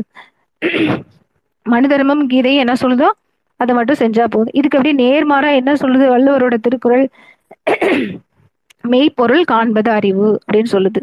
இந்த மேன்மை வந்து எதனால உண்டாகுது அப்படிங்கறத வந்து இவங்க திருக்குறளுக்கும் இதுக்கான வித்தியாசம் மனு தர்மத்துக்குமான வித்தியாசத்தை அடுத்து வந்து டிஸ்க அடுத்து வந்து பார்க்க போறோம். பிராமணர்களுக்கு ஞானத்தினாலும் சத்திரியனுக்கு வீ- வீரியத்தினாலும் வைசியனுக்கு தானிய பொருள் இவைகளாலும் சூதுராளுக்கு வய வயதினாலும் மேன்மை உண்டாகிறது. மனிதர்கள் ஆனா நம்ம இது வந்து மனு தர்மத்தோட ரெண்டாவது அத்தியாயத்துல ஸ்லோகம் பதினைந்துல நூத்தி ஐம்பத்தஞ்சுல இந்த மாதிரியான ஒரு விஷயத்த சொல்லியிருக்காங்க. திருவள்ளுவர் என்ன சொல்றாரு அப்படின்னா மனிதர்கள் அவர்கள் அவரவர்களுடைய பிறப்பின் அடிப்படையில் மேன்மை அடைகிறார்கள் என்கிறது மனு தர்மம். ஆனால் வள்ளுவ பேராசன் வந்து மேன்மை குறித்து என்ன சொல்கிறார்னா ஒழுக்கத்தின் எய்துபவர் மேன்மை இழுக்கத்தின் எய்துபவர் எய்தா பழி. ஒழுக்கமே ஒருவருக்கு மேன்மையை தரும். ஒழுக்கத்திலிருந்து தவறுபவர் அடையத்தகாத பெரும்பலியை அடைவர். எனவே அத்தகைய ஒழுக்கம் உயிரினும் மேலாக போற்றப்படும். இந்த திருக்குறளை நம்ம பல முறை கேட்டிருப்போம். ஒழுக்கம் விழுப்பம் தரலாம். தரலாம் ஒழுக்கம் உயிரினும் ஓம்பப்படும். இப்ப வந்து அடுத்தது பாத்தீங்கன்னா மரப்பினும் ஒத்துக்கொள்ளலாகும். பார்ப்பான் பிறப்பு ஒழுக்கம் குன்றக்கெடும். கற்ற மறைபொருளை மறந்தாலும் மீண்டும் அதனை ஓதி கற்றுக்கொள்ள முடியும். ஆனால் மறை ஓதுவானுடைய குடிப்பிறப்பு ஒழுக்கம் குன்றினால் கெடும். எனவே பிறப்பின் அடிப்படையில் ஒருவருடைய சிறப்பு அமைவதில்லை. ஒழுக்கமே சிறப்பிற்கான உரைக்கல்லாக அமைகிறது அப்படின்னு இது வந்து குரல் குரல் வழி சிந்தனை. ஆஹ் இப்ப வந்து ஆஹ் இன்னொன்னு ஒரு ஸ்டெப் மேல போய் வேதம் ஓதாத பிராமணனை பயனில்லாதவன் என்று மனு தர்மம் கூறுகிறது. அது வந்து எந்த அத்தியாயத்துலன்னு பாத்தீங்கன்னா ரெண்டாவது அத்தியாயத்துல மனு தர்மத்தோட ஸ்லோகம் நூற்றி ஐம்பத்தி எட்டுல மாதர்களிடத்தில் பேடியும் தெரியாதவனிடத்தில் கொடுத்த தானமும் எப்படி பயன் இல்லாததோ அப்படியே வேதம் ஓதாத பிராமணன் பயன் இல்லாதவன் அப்படின்னு சொல்லுது. இதுக்கு அப்படியே நேர்மாறா திருக்குறள் வந்து ஒழுக்கத்திற்கு முதன்மை தர தருகிறது. ஆனா மனு தர்மம் வந்து அவங்களோட வேதத்துக்கு தான் முதன்மையை தருகிறது. இது ஒரு இது ஒரு கம்பாரிசன் அடுத்து பாத்தீங்கன்னா ஒரு அரசன் எப்படி ஆட்சி செய்யணும் அப்படிங்கிறது. ஓர்ந்து கண்ணோடாது இறை புரிந்து. பார்த்தோம்னா அஹ், வடநாடு வந்து ஒழுங்குமுறைக்கு உட்படாம ஒரு காலத்துல இருந்த நாட்கள்லயே இந்த தென்னகம் வந்து திராவிடம் வந்து ஒழுங்குபடுத்தப்பட்டு ஒழுக்கத்தை ஓம்பி வளர்ந்திடும் ஒரு திருநாடாக இருந்ததுக்கு ஆதாரங்கள் உள்ளன. வந்து மக்களுக்காக அரசு அரசு செம்மையாக நடந்து வர மன்னன் என்பது திராவிடத்தில் இருந்த தத்துவம் மட்டும் இல்ல. அப்போ வந்து அது வந்து ஒரு திட்டவட்டமா ஒரு கடைபிடிக்க வந்த வந்த ஒரு விஷயமும் கூட. மன்னன் செம்மையாக வாழ ஒரு அரசு அந்த அரசு வளமுடன் இருக்க மக்களின் உழைப்பு இருந்தது வடக்குல. இங்க நம்ம எப்படி இருந்தோம்னா மக்களுக்காக ஒரு அரசு அரசு செம்மையாக நடந்து வர ஒரு மன்னன் அப்படிங்கிறதுல இருந்தோம். மன்னன் தன்னிடம் அரசாலும் பொறுப்பு ஒப்படைக்கப்பட்டதாக கருதி பணியாற்றியது இங்க. அங்க எப்படி இருந்தது அப்படின்னா நாடு மன்னனினுடைய உடைமை அதன் பயனை பெறும் அனுமதியை மன்னன் தான் மக்களுக்கு அளிக்கிறான் அப்படின்னு இருந்தது. இந்த இதுலயே வேறுபாடு இருந்தது. முதல்ல அஹ், திராவிட சிந்தனை இதுக்கும் வடக்குல உள்ள இதுக்கும். இது இது வந்து நம்ம அறிஞர் அண்ணா வந்து தம்பிக்கு எழுதிய கடிதத்துல அதாவது பத்தொன்பது ஆறு ஆயிரத்தி தொள்ளாயிரத்தி ஐம்பத்தி அஞ்சுல திராவிட நாடுல அஹ், வந்து ஒரு ஒப்பீடை வந்து அண்ணா வந்து எழுதியிருக்கிறாரு. இங்கே பார்த்தோம்னா அரசனுடைய கடமைகள் ஆட்சி செய்ய வேண்டிய முறை ஆகியவை குறித்து மனு தர்மத்தின் ஏழாவது அத்தியாயத்தில் விவரிக்கப்பட்டுள்ளது. அது என்னன்னா அரசனை கடவுளை உண்டாக்கினார். அப்ப இதுதான் மனு தர்மத்தோட கான்செப்ட் இது அவங்களோட அடிப்படை. அரசனை அதாவது இந்திரன் வாயு சூரியன் முதலான தெய்வங்களின் அம்சமாக உண்டாக்கப்பட்டவன் அரசன் அப்படின்னு அவங்களோட மனு தர்மம் சொல்லுது. அரசன் தன் தேச தே தன் நாட்டின் பிரஜைகளை நியாயப்படி ஆளுகிறவனாய் இருக்க வேண்டும் என்றும் எதிரிகளை அதிகமாக தண்டிக்க வேண்டும் என்று கூறுகிறது. பார்த்தா இது கரெக்ட் மாதிரி தானே தெரியுது. தேச பிரஜைகளை நியாயமாக ஆளுகிறவன் எப்படி இருக்க வேண்டும் என்றால் எதிரிகளை அதிகமாக தண்டிக்க வேண்டும் அப்படிங்கிறது. அதோட சேர்த்து இன்னொரு லைன் ஒன்று சொல்றாங்க. அதை கேட்டோடனே நமக்கு தெரிஞ்சு போகும். ஹம், என்ன அப்படின்னு பார்த்தோம்னா பிராமணர் சொற்ப குற்றம் செய்தால் அதை பொறுத்து கொள்பவனாகவும் இருக்க வேண்டுமா மற்றவங்களுக்கு எதிரிகள் ஏதாவது பண்ணா அதிகமா தண்டிக்கணும். பிராமணர்கள் சொற்ப குற்றம் செய்தால் அதை பொறுத்து கொள்ள வேண்டும். இதுதான் அவங்க கான்செப்ட் அப்ப இது என்னன்னா நீ ஆளை சொல்லு நான் நீதியை சொல்றேன். அந்த கான்செப்டுக்கு வந்துட்டாங்க. வள்ளுவர் என்ன சொல்றாரு? யார் பக்கம் சாராம நீதி வழங்கணும்? நடுநிலையோடு இருக்கணும் அப்படின்னு சொல்றாரு. இதுக்கான இந்த திருக்குறள் தான் ஓர்ந்து கண்ணோடாது இறை புரிந்து யார் மாட்டும் தேர்ந்து செய் அக்தே முறை. குற்றம் இன்னதென்று ஆராய்ந்து பார்த்து யார் பக்கம் சாயாமல் நடுநிலைமை பொருந்துமாறு நின்று யாரிடத்திலும் குற்றத்திற்கு ஒரு தண்டனை ஆராய்ந்து அதற்கு ஏற்றபடி நீதி வழங்குவதே அரசனுடைய செங்கோல் முறையாகும். இது வந்து குரல் ஐநூத்தி நாற்பது. இப்ப நான் வாசிச்சேன் இல்லையா? அந்த திருக்குறள் பத்தி சொல்லியிருக்காங்க. அடுத்தது அரசன் எப்படி அரசாள வேண்டும்? யாருடைய அறிவுரைகளை கேட்டு அரசாள வேண்டும்? அறிவார்ந்த அமைச்சர் பெருமக்களின் ஆன்றவி தடங்கிய கொள்கை சான்று ஆன்றவிந்து அடங்கிய கொள்கை சான்றோரின் அறிவுரைகளின்படி அரசாள வேண்டும். அமைச்சர்களுடைய பண்பு நலன்கள் என்னங்கிறத விளக்குறதுக்கு அமைச்சு அப்படிங்கிற ஒரு அதிகாரத்தையே வள்ளுவர் வந்து படைச்சு வ- வள்ளுவர் வந்து கொடுத்துருக்கிறாரு. அதுல அவர் குறிப்பிட்ட முக்கியமான குண நலன்- நலன்களா எது இருக்கும் ஒரு அரசரோடது அப்படின்னு பாத்தீங்கன்னா அஞ்சாமை குடிகளை பாதுகாக்கும் திறன் கற்றறிந்த அறிவு முயற்சியுடைமை அறத்தை அறிதல் அறிவு நிறைந்து அமைந்த சொல்லை உடையவனாக இருத்தல். இதுதான் வந்து அஹ், திருவள்ளுவரோட கருத்து. ஒரு அரசனா எப்படி இருக்கணும் அவனோட குணநலன்கள் எப்படி இருக்கணும். இப்ப மனு தர்மம் வந்து என்ன சொல்லுது அப்படின்னா முதல்ல ஃபர்ஸ்ட் என்ன சொன்னோம்? யாரோட சொல் கேட்டு ஆட்சி செய்யணும் அப்படின்னு பார்த்தோம்னா ஆன்றவின் அடங்கிய கொள்கை சான்றோரின் அறிவுரைப்படி அமைச்சர் பெருமக் பெருமக்களோட இதுபடி வந்து ஆட்சி செய்யணும்னு இருக்கு. இங்க என்ன சொல்றாங்கன்னு பாருங்க. யாரோட சொல்ல கேட்டு ஆட்சி செய்யணுமாமா? அரசன் தினந்தோறும் காலையில் எழுந்து மூன்று வேதம் அஹ், ஓதினவர்களையும் எழு அஹ், நீ மூன்று வேதம்னா அந்த இது ரிக் எஜூர் சாம அந்த வேதம் போல இருக்கு. நீதி சாஸ்திர வித்வான்களாயும் இருக்கிற பிராமணர்களை உபசி உபசரித்து அவர்கள் சொல்கிறபடி நீதி செலுத்த வேண்டியது. அதிலும் கல்வியாலும் வயதாயிலும் பெரியவர்களாயும் உள்ளும் புறமும் பரிசுத்தமாக இருக்கிற பிராமணாலை எப்போதும் உபசரிக்க வேண்டியது. பெரியவர்களை உபசரிக்கிறது ரா- அஹ் ராட்சசராலும் உபசரிக்கிறவனுக்கு ராட்சசராலும் பயம் நேரிடாது. அதாவது நாங்கள் வந்து சோசியாலஜியில் ஜென்ரலாக வந்து கிளாஸிஃபை பண்ணுவோம். எப்படின்னு பார்த்தீங்கன்னா ஒரு சமூக வயப்படுத்தலுக்காக என்ன பண்ணுவாங்க அப்படின்னா ரெண்டு விதமாக கொண்டு வருவாங்க. ஒன்று வந்து பாசிட்டிவாக நீ இது இதெல்லாம் பண்ணா உனக்கு இந்த பெனிஃபிட்ஸ்லாம் கிடைக்கும் அப்படின்னு சொல்லி அவங்கள வந்து வழிபடுத்துறது இன்னொன்று நீ இது இதெல்லாம் பண்ணா உனக்கு பனிஷ்மெண்ட் கிடைக்கும் அப்படின்னு சொல்லி அந்த வகையில் வந்து ஒரு கேட்டகரிஸ்க்குள்ளே அவங்கள பழக்க வழக்கத்துக்குள்ளே கொண்டு வர மாதிரி. இது அந்த மாதிரி தான் நீ இதெல்லாம் பண்ணனா பெரியவர்களை உபசரிக்கிறவனுக்கு ராட்சசராலும் பயம் நேரிடாது. நீ வந்து நல்லா இருப்ப உனக்கு பயமே வராது அப்படிங்கிற மாதிரி இப்படி சொல்லி சொல்லி தான் அரசர்களை வந்து அவங்க அவங்க வயப்படுத்துறாங்க. தான் நியாயம் அறிந்திருப்பினும் அந்த பெரியவர்களிடத்தில் நியாயத்தை வணக்கமாய் கேட்க வேண்டியது. அவனுக்கு தெரிஞ்சிருந்தாலும் அவங்க கிட்ட வந்து வணக்கமா கேட்கணும். அப்புறம் பெரியோர்களால் சிக்ஷிக்கப்பட்டவன் ஒருபோதும் அழிய மாட்டான். இவங்க எல்லாமே அப்படிதான். ஒரு விஷயம் சொல்றாங்கன்னா அது வந்து சரிதான். அதை நீ செஞ்சனா என்னென்ன இது கிடைக்கும்? அப்படி இந்த மாதிரியான கருத்துக்களை தான் திரும்ப திரும்ப அவங்க எல்லா இடத்துலயும் வலியுறுத்துறாங்க.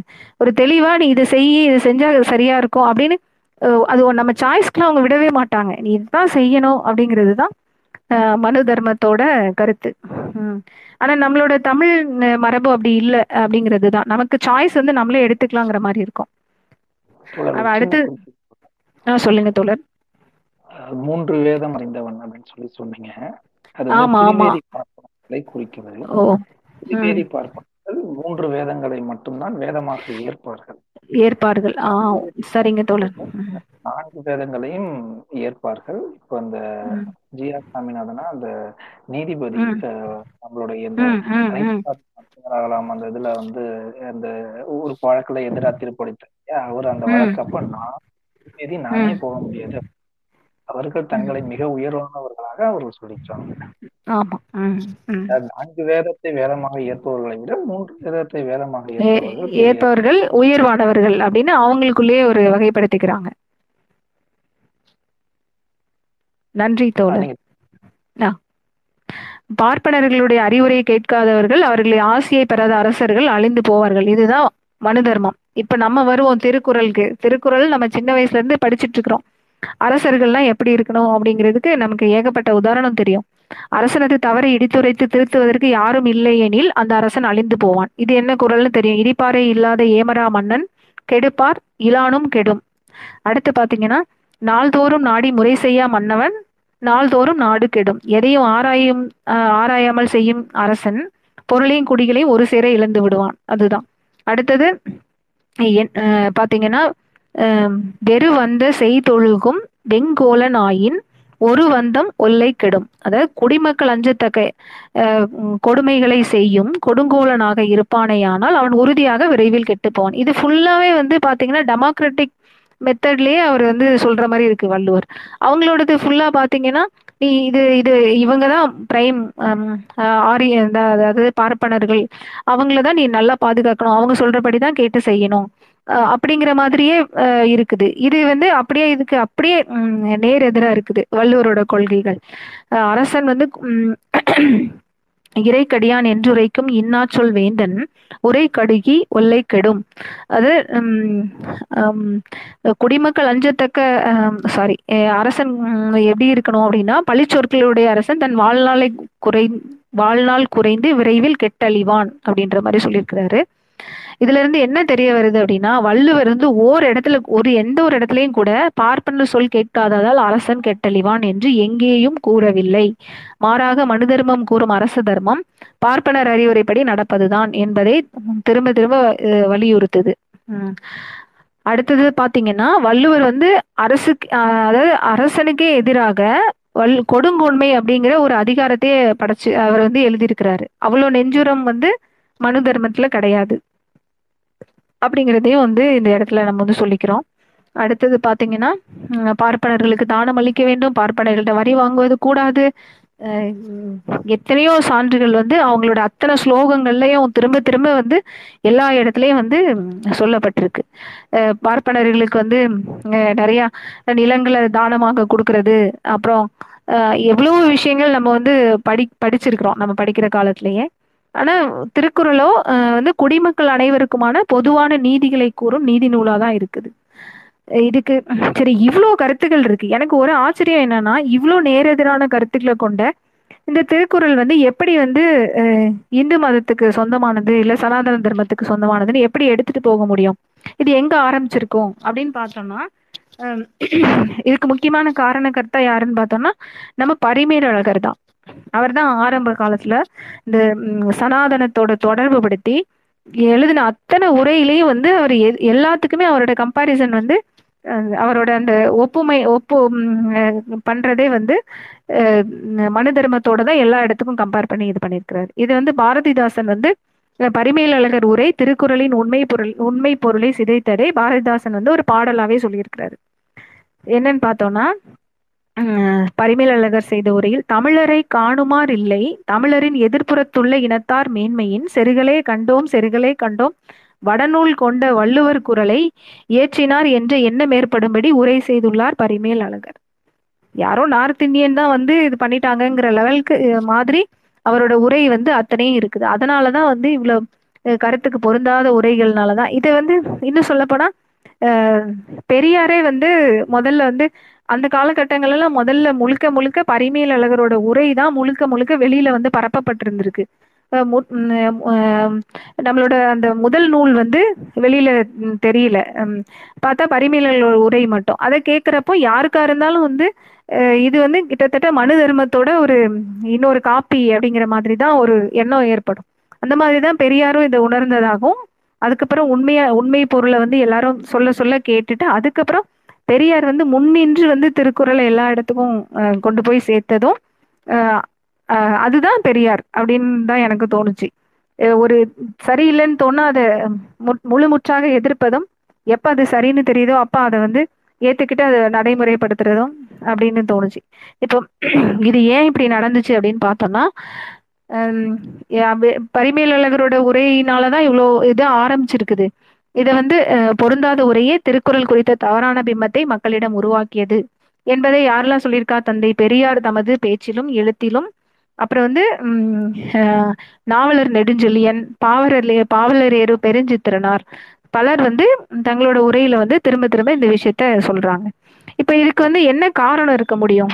திருக்குறளுக்கு இவ்வாறு உரை எழுந்ததற்கான வரலாற்று ரீதியிலான காரணத்தை ஆய்வாளர் போ வேல்சாமி வந்து அவர் ஒரு பாயிண்ட் முன்வைக்கிறார். ஏன் இப்படி மாறி இருக்கும் அப்படின்னு. இஸ்லாமிய படைகளின் வரவால் தங்கள் பொருளாதார உள்ளூர் நிர்வாக அதிகாரங்களை இராணுவ ராணுவ கட்டுப்பாடு வச்சு மீட்டெடுத்துக்கிட்டாங்க. ஆனால் கலாச்சார பண்பாடு நாகரிக மேலாண்மையை முன்காலங்களில் போ போல ஆளப்படும் மக்களிடையே உளவில் ரீதியாக இவங்களால உடனே உருவாக்க முடியல. அதுக்கு இவங்க என்ன இப்போ மதம் சாதி ரீஜியன் அப்படின்னு பிரிஞ்சு கிடக்குறோம். அப்போ இதை எப்படி பண்ணலாம் அப்படின்னா இதுக்கு தான் இவங்க தமிழ் மொழிங்கிற ஒன்றின் மூலம் மட்டுமே கட்டுண்டு இருக்கிறோம் அப்படிங்கிறதுக்காக அந்த கருத்தியல் ஆளுமையை மக்களின் மீது செலுத்துவதற்கு மொழி தவிர வேறு உபாயங்கள் ஏதும் இல்லை என நன்கு புரிந்து கொண்ட புரிந்து கொண்டவர்கள் வந்து தங்கள் செயல்பாட்டை மொழி வழியாக செயல்படுத்தினர்.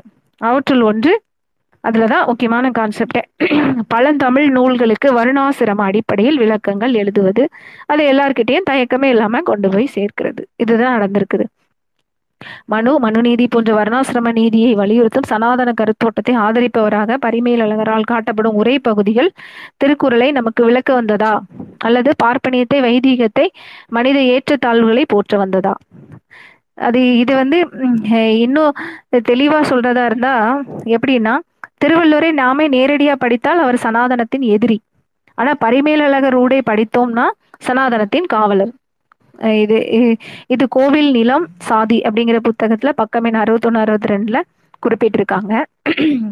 திருக்குறள் குறித்த தவறான கற்பிதங்கள் மக்களிடம் பரவுவதற்கும் பரப்பப்பட்டதற்கான காரணமாக இருந்ததே தவறான உரை எழுதிய உரையாசிரியர்களே என்பது வந்து இதன் மூலம் தெளிவாகிறது. இவ்வளோ விஷயங்கள் இருக்கிற திருக்குறளை வந்து இப்ப ரொம்ப எளிமையா அஹ், ஒரு காவி பெயிண்ட் அடிக்கவும் அவருக்கு காவி ட்ரெஸ் போடவும் அஹ், திருக்குறளை எல்லா இடத்துலயும் சொல்றேன்னு சொல்லி ஒரு ஒருத்தர் வந்து தொடர்ந்து அது ஒரு இதாவே பண்றதுக்கும் எல்லாத்துக்கும் காரணம் இதை வந்து அவங்க தன்மையப்படுத்துறதுக்காக மட்டும்தான். அப்படிதான். அடுத்தது லாஸ்டா ஒரு கேள்வி. திருக்குறளை பழித்தாரா பெரியார்? ஆமா ஆரம்ப காலத்துல பல் ஆரம்ப காலத்துல அப்படின்னு இல்லை. ஏன்னா இவங்க வந்து அந்த பரிமேல் அழகர் உரைங்கிறதுனால தான் பரிமேல் அழகரின் உரையை மனு தர்மத்தின் மறுபதிப்பு என்று விமர்சிக்கும் பெரியார் குரலின் உண்மைத்தன்மை மறைக்கப்பட்டதற்கு காரணம் இவை போன்ற உரைகளே என்கிறார். இத்தகைய உரைகளை கொண்டு குரலின் உண்மை தத்துவங்களை எவ்வாறு உணர்ந்து கொள்ள முடியும் என்ற கேள்வியை முன்வைக்கிறார். தந்தை பெரியாரின் பார்வையில் குரலுக்கு கேடு விளைவித்தது தவறான உரை மட்டுமல்ல வள்ளுவர் குறித்த பொய்யான புராண கதைகளும் தான். வள்ளுவரின் பிறப்பை குறித்த ஒரு கதை வள்ளுவரின் மனைவியின் வாசுகியின் கற்புத்தன்மை குறித்து சொல்லப்படும் புனைவுகள் ஏற்கனவே பெரியாரால இந்த மாதிரி விஷயங்களை ஏத்துக்கவே முடியாது. அதுலயும் இந்த மாதிரியான உரைகள் சொல்லும்போது அப்ப நமக்கு இயல்பாவே வந்து ஒரு வெறுப்பு வந்திருக்கலாம். அந்த காலத்துல வந்து புத்தகங்கள் இவ்வளவு எளிமையா கிடைக்கிற மாதிரி கண்டிப்பா இருந்திருக்க வாய்ப்பில்லை அப்போ குரலை யார் எழுதுனது? அவர் காலம்ங்கிற ஆராய்ச்சி எல்லா ஆராய்ச்சி வல்லுநர்களான சரித்திர பேராசிரியர்களை விட்டுவிட்டு நாம் குரலில் கூறப்பட்டுள்ள கருத்துக்களை மட்டும் ஆராய்ந்து பருத்து அவ அவற்றின்படி நம் வாழ்வையை செப்பனிட்டு கொள்ள வேண்டும். இது வந்து விடுதலை இதழில் பதினேழு ஒன்று ஆயிரத்தி தொள்ளாயிரத்தி நாற்பத்தி ஒன்பதுல பெரியார் வந்து கன்க்ளூஷன் கொடுத்துருக்கிறாரு. இப்போ குரல் பரவாமைக்கு என்ன காரணம் இருக்க முடியும்? இப்போ எனக்கே கூட இந்த இது இருந்துச்சு. மற்ற இதெல்லாம் கூட ஓரளவுக்கு வாசிக்கிறதுக்கு ஈஸியா இருக்கும் படிச்சிருவேன். ஆனா திருக்குறள்னால எனக்கு சொல்ல முடியாத ஒரு ஒரு அவர்ஷன் ஒன்று இருக்கும். மேபி இந்த உரையினால தான் இருந்திருக்கும்னு எனக்கு இந்த புத்தகத்தை படிக்கிறப்ப தான் தெரிஞ்சுது. ஏன் அந்த இது மேல அவ்வளோ வெறுப்பு அப்படின்னா அந்த இவங்க குரல் சொல்லாம குரலுக்கு ஒரு அர்த்தம் சொல்லுவாங்கல்ல கிளாஸ்ல அதனாலதான் இருந்திருக்கோம்னு இருந்திருக்கும்னு எனக்கு இப்ப தோணுச்சு. இப்போ வந்து பக்தி இயக்க காலத்திலயும் சரி அதுக்கு பின்னாடி தோன்றிய இலக்கியங்கள் பெரும்பான்மை மக்களை பெரும்பான்மையான இலக்கியங்கள் வந்து மக்கள்கிட்ட நேரடியா போய் சேர்ந்துருச்சு. ஆனா குரல் ஏன் அந்த அளவுக்கு போகல? ராமாயணம் மாதிரியோ ஒரு மகாபாரதம் மாதிரியோ கீதை மாதிரியோ அந்த அளவுக்கு ஏன் இது போகல? அப்படின்னு பார்த்தோம்னா அது இப்போ அந்த அளவுக்கு இல்ல. நம்ம அஹ், நம்ம டிஎம்கே கவர்மெண்ட்டுக்கு அப்புறமா கலைஞரோட முயற்சிகளுக்கு அப்புறமா நிறைய திருக்குறள்கள் நமக்கு எல்லாருக்கும் தெரியும். ஆனா அதுல இவ்வளோ விஷயங்கள் இருக்குங்கிறது எனக்கு இப்பதான் தெரிய வந்தது. அப்படின்னு சொல்ல முடியாது. கொஞ்சம் தெரியும். இருந்தாலும் இந்த புத்தகம் வந்து இன்னும் ஒரு ஆழ்ந்த அறிவையும் ஒரு வந்து தர்க்க ரீதியில இந்த மாதிரியான விஷயங்களை எப்படி எதிர்கொள்ளணுங்கிறதையும் தெளிவா கத்து கொடுத்ததுன்னு தான் நான் நினைக்கிறேன். இப்போ இங்க என்ன ஒரு பிரச்சனைனா எந்த ஒரு நூலும் பார்ப்பன கூட்டத்தால் புகழப்பட்டால்தான் அவற்றிற்கு புகழ் ஏற்படும்.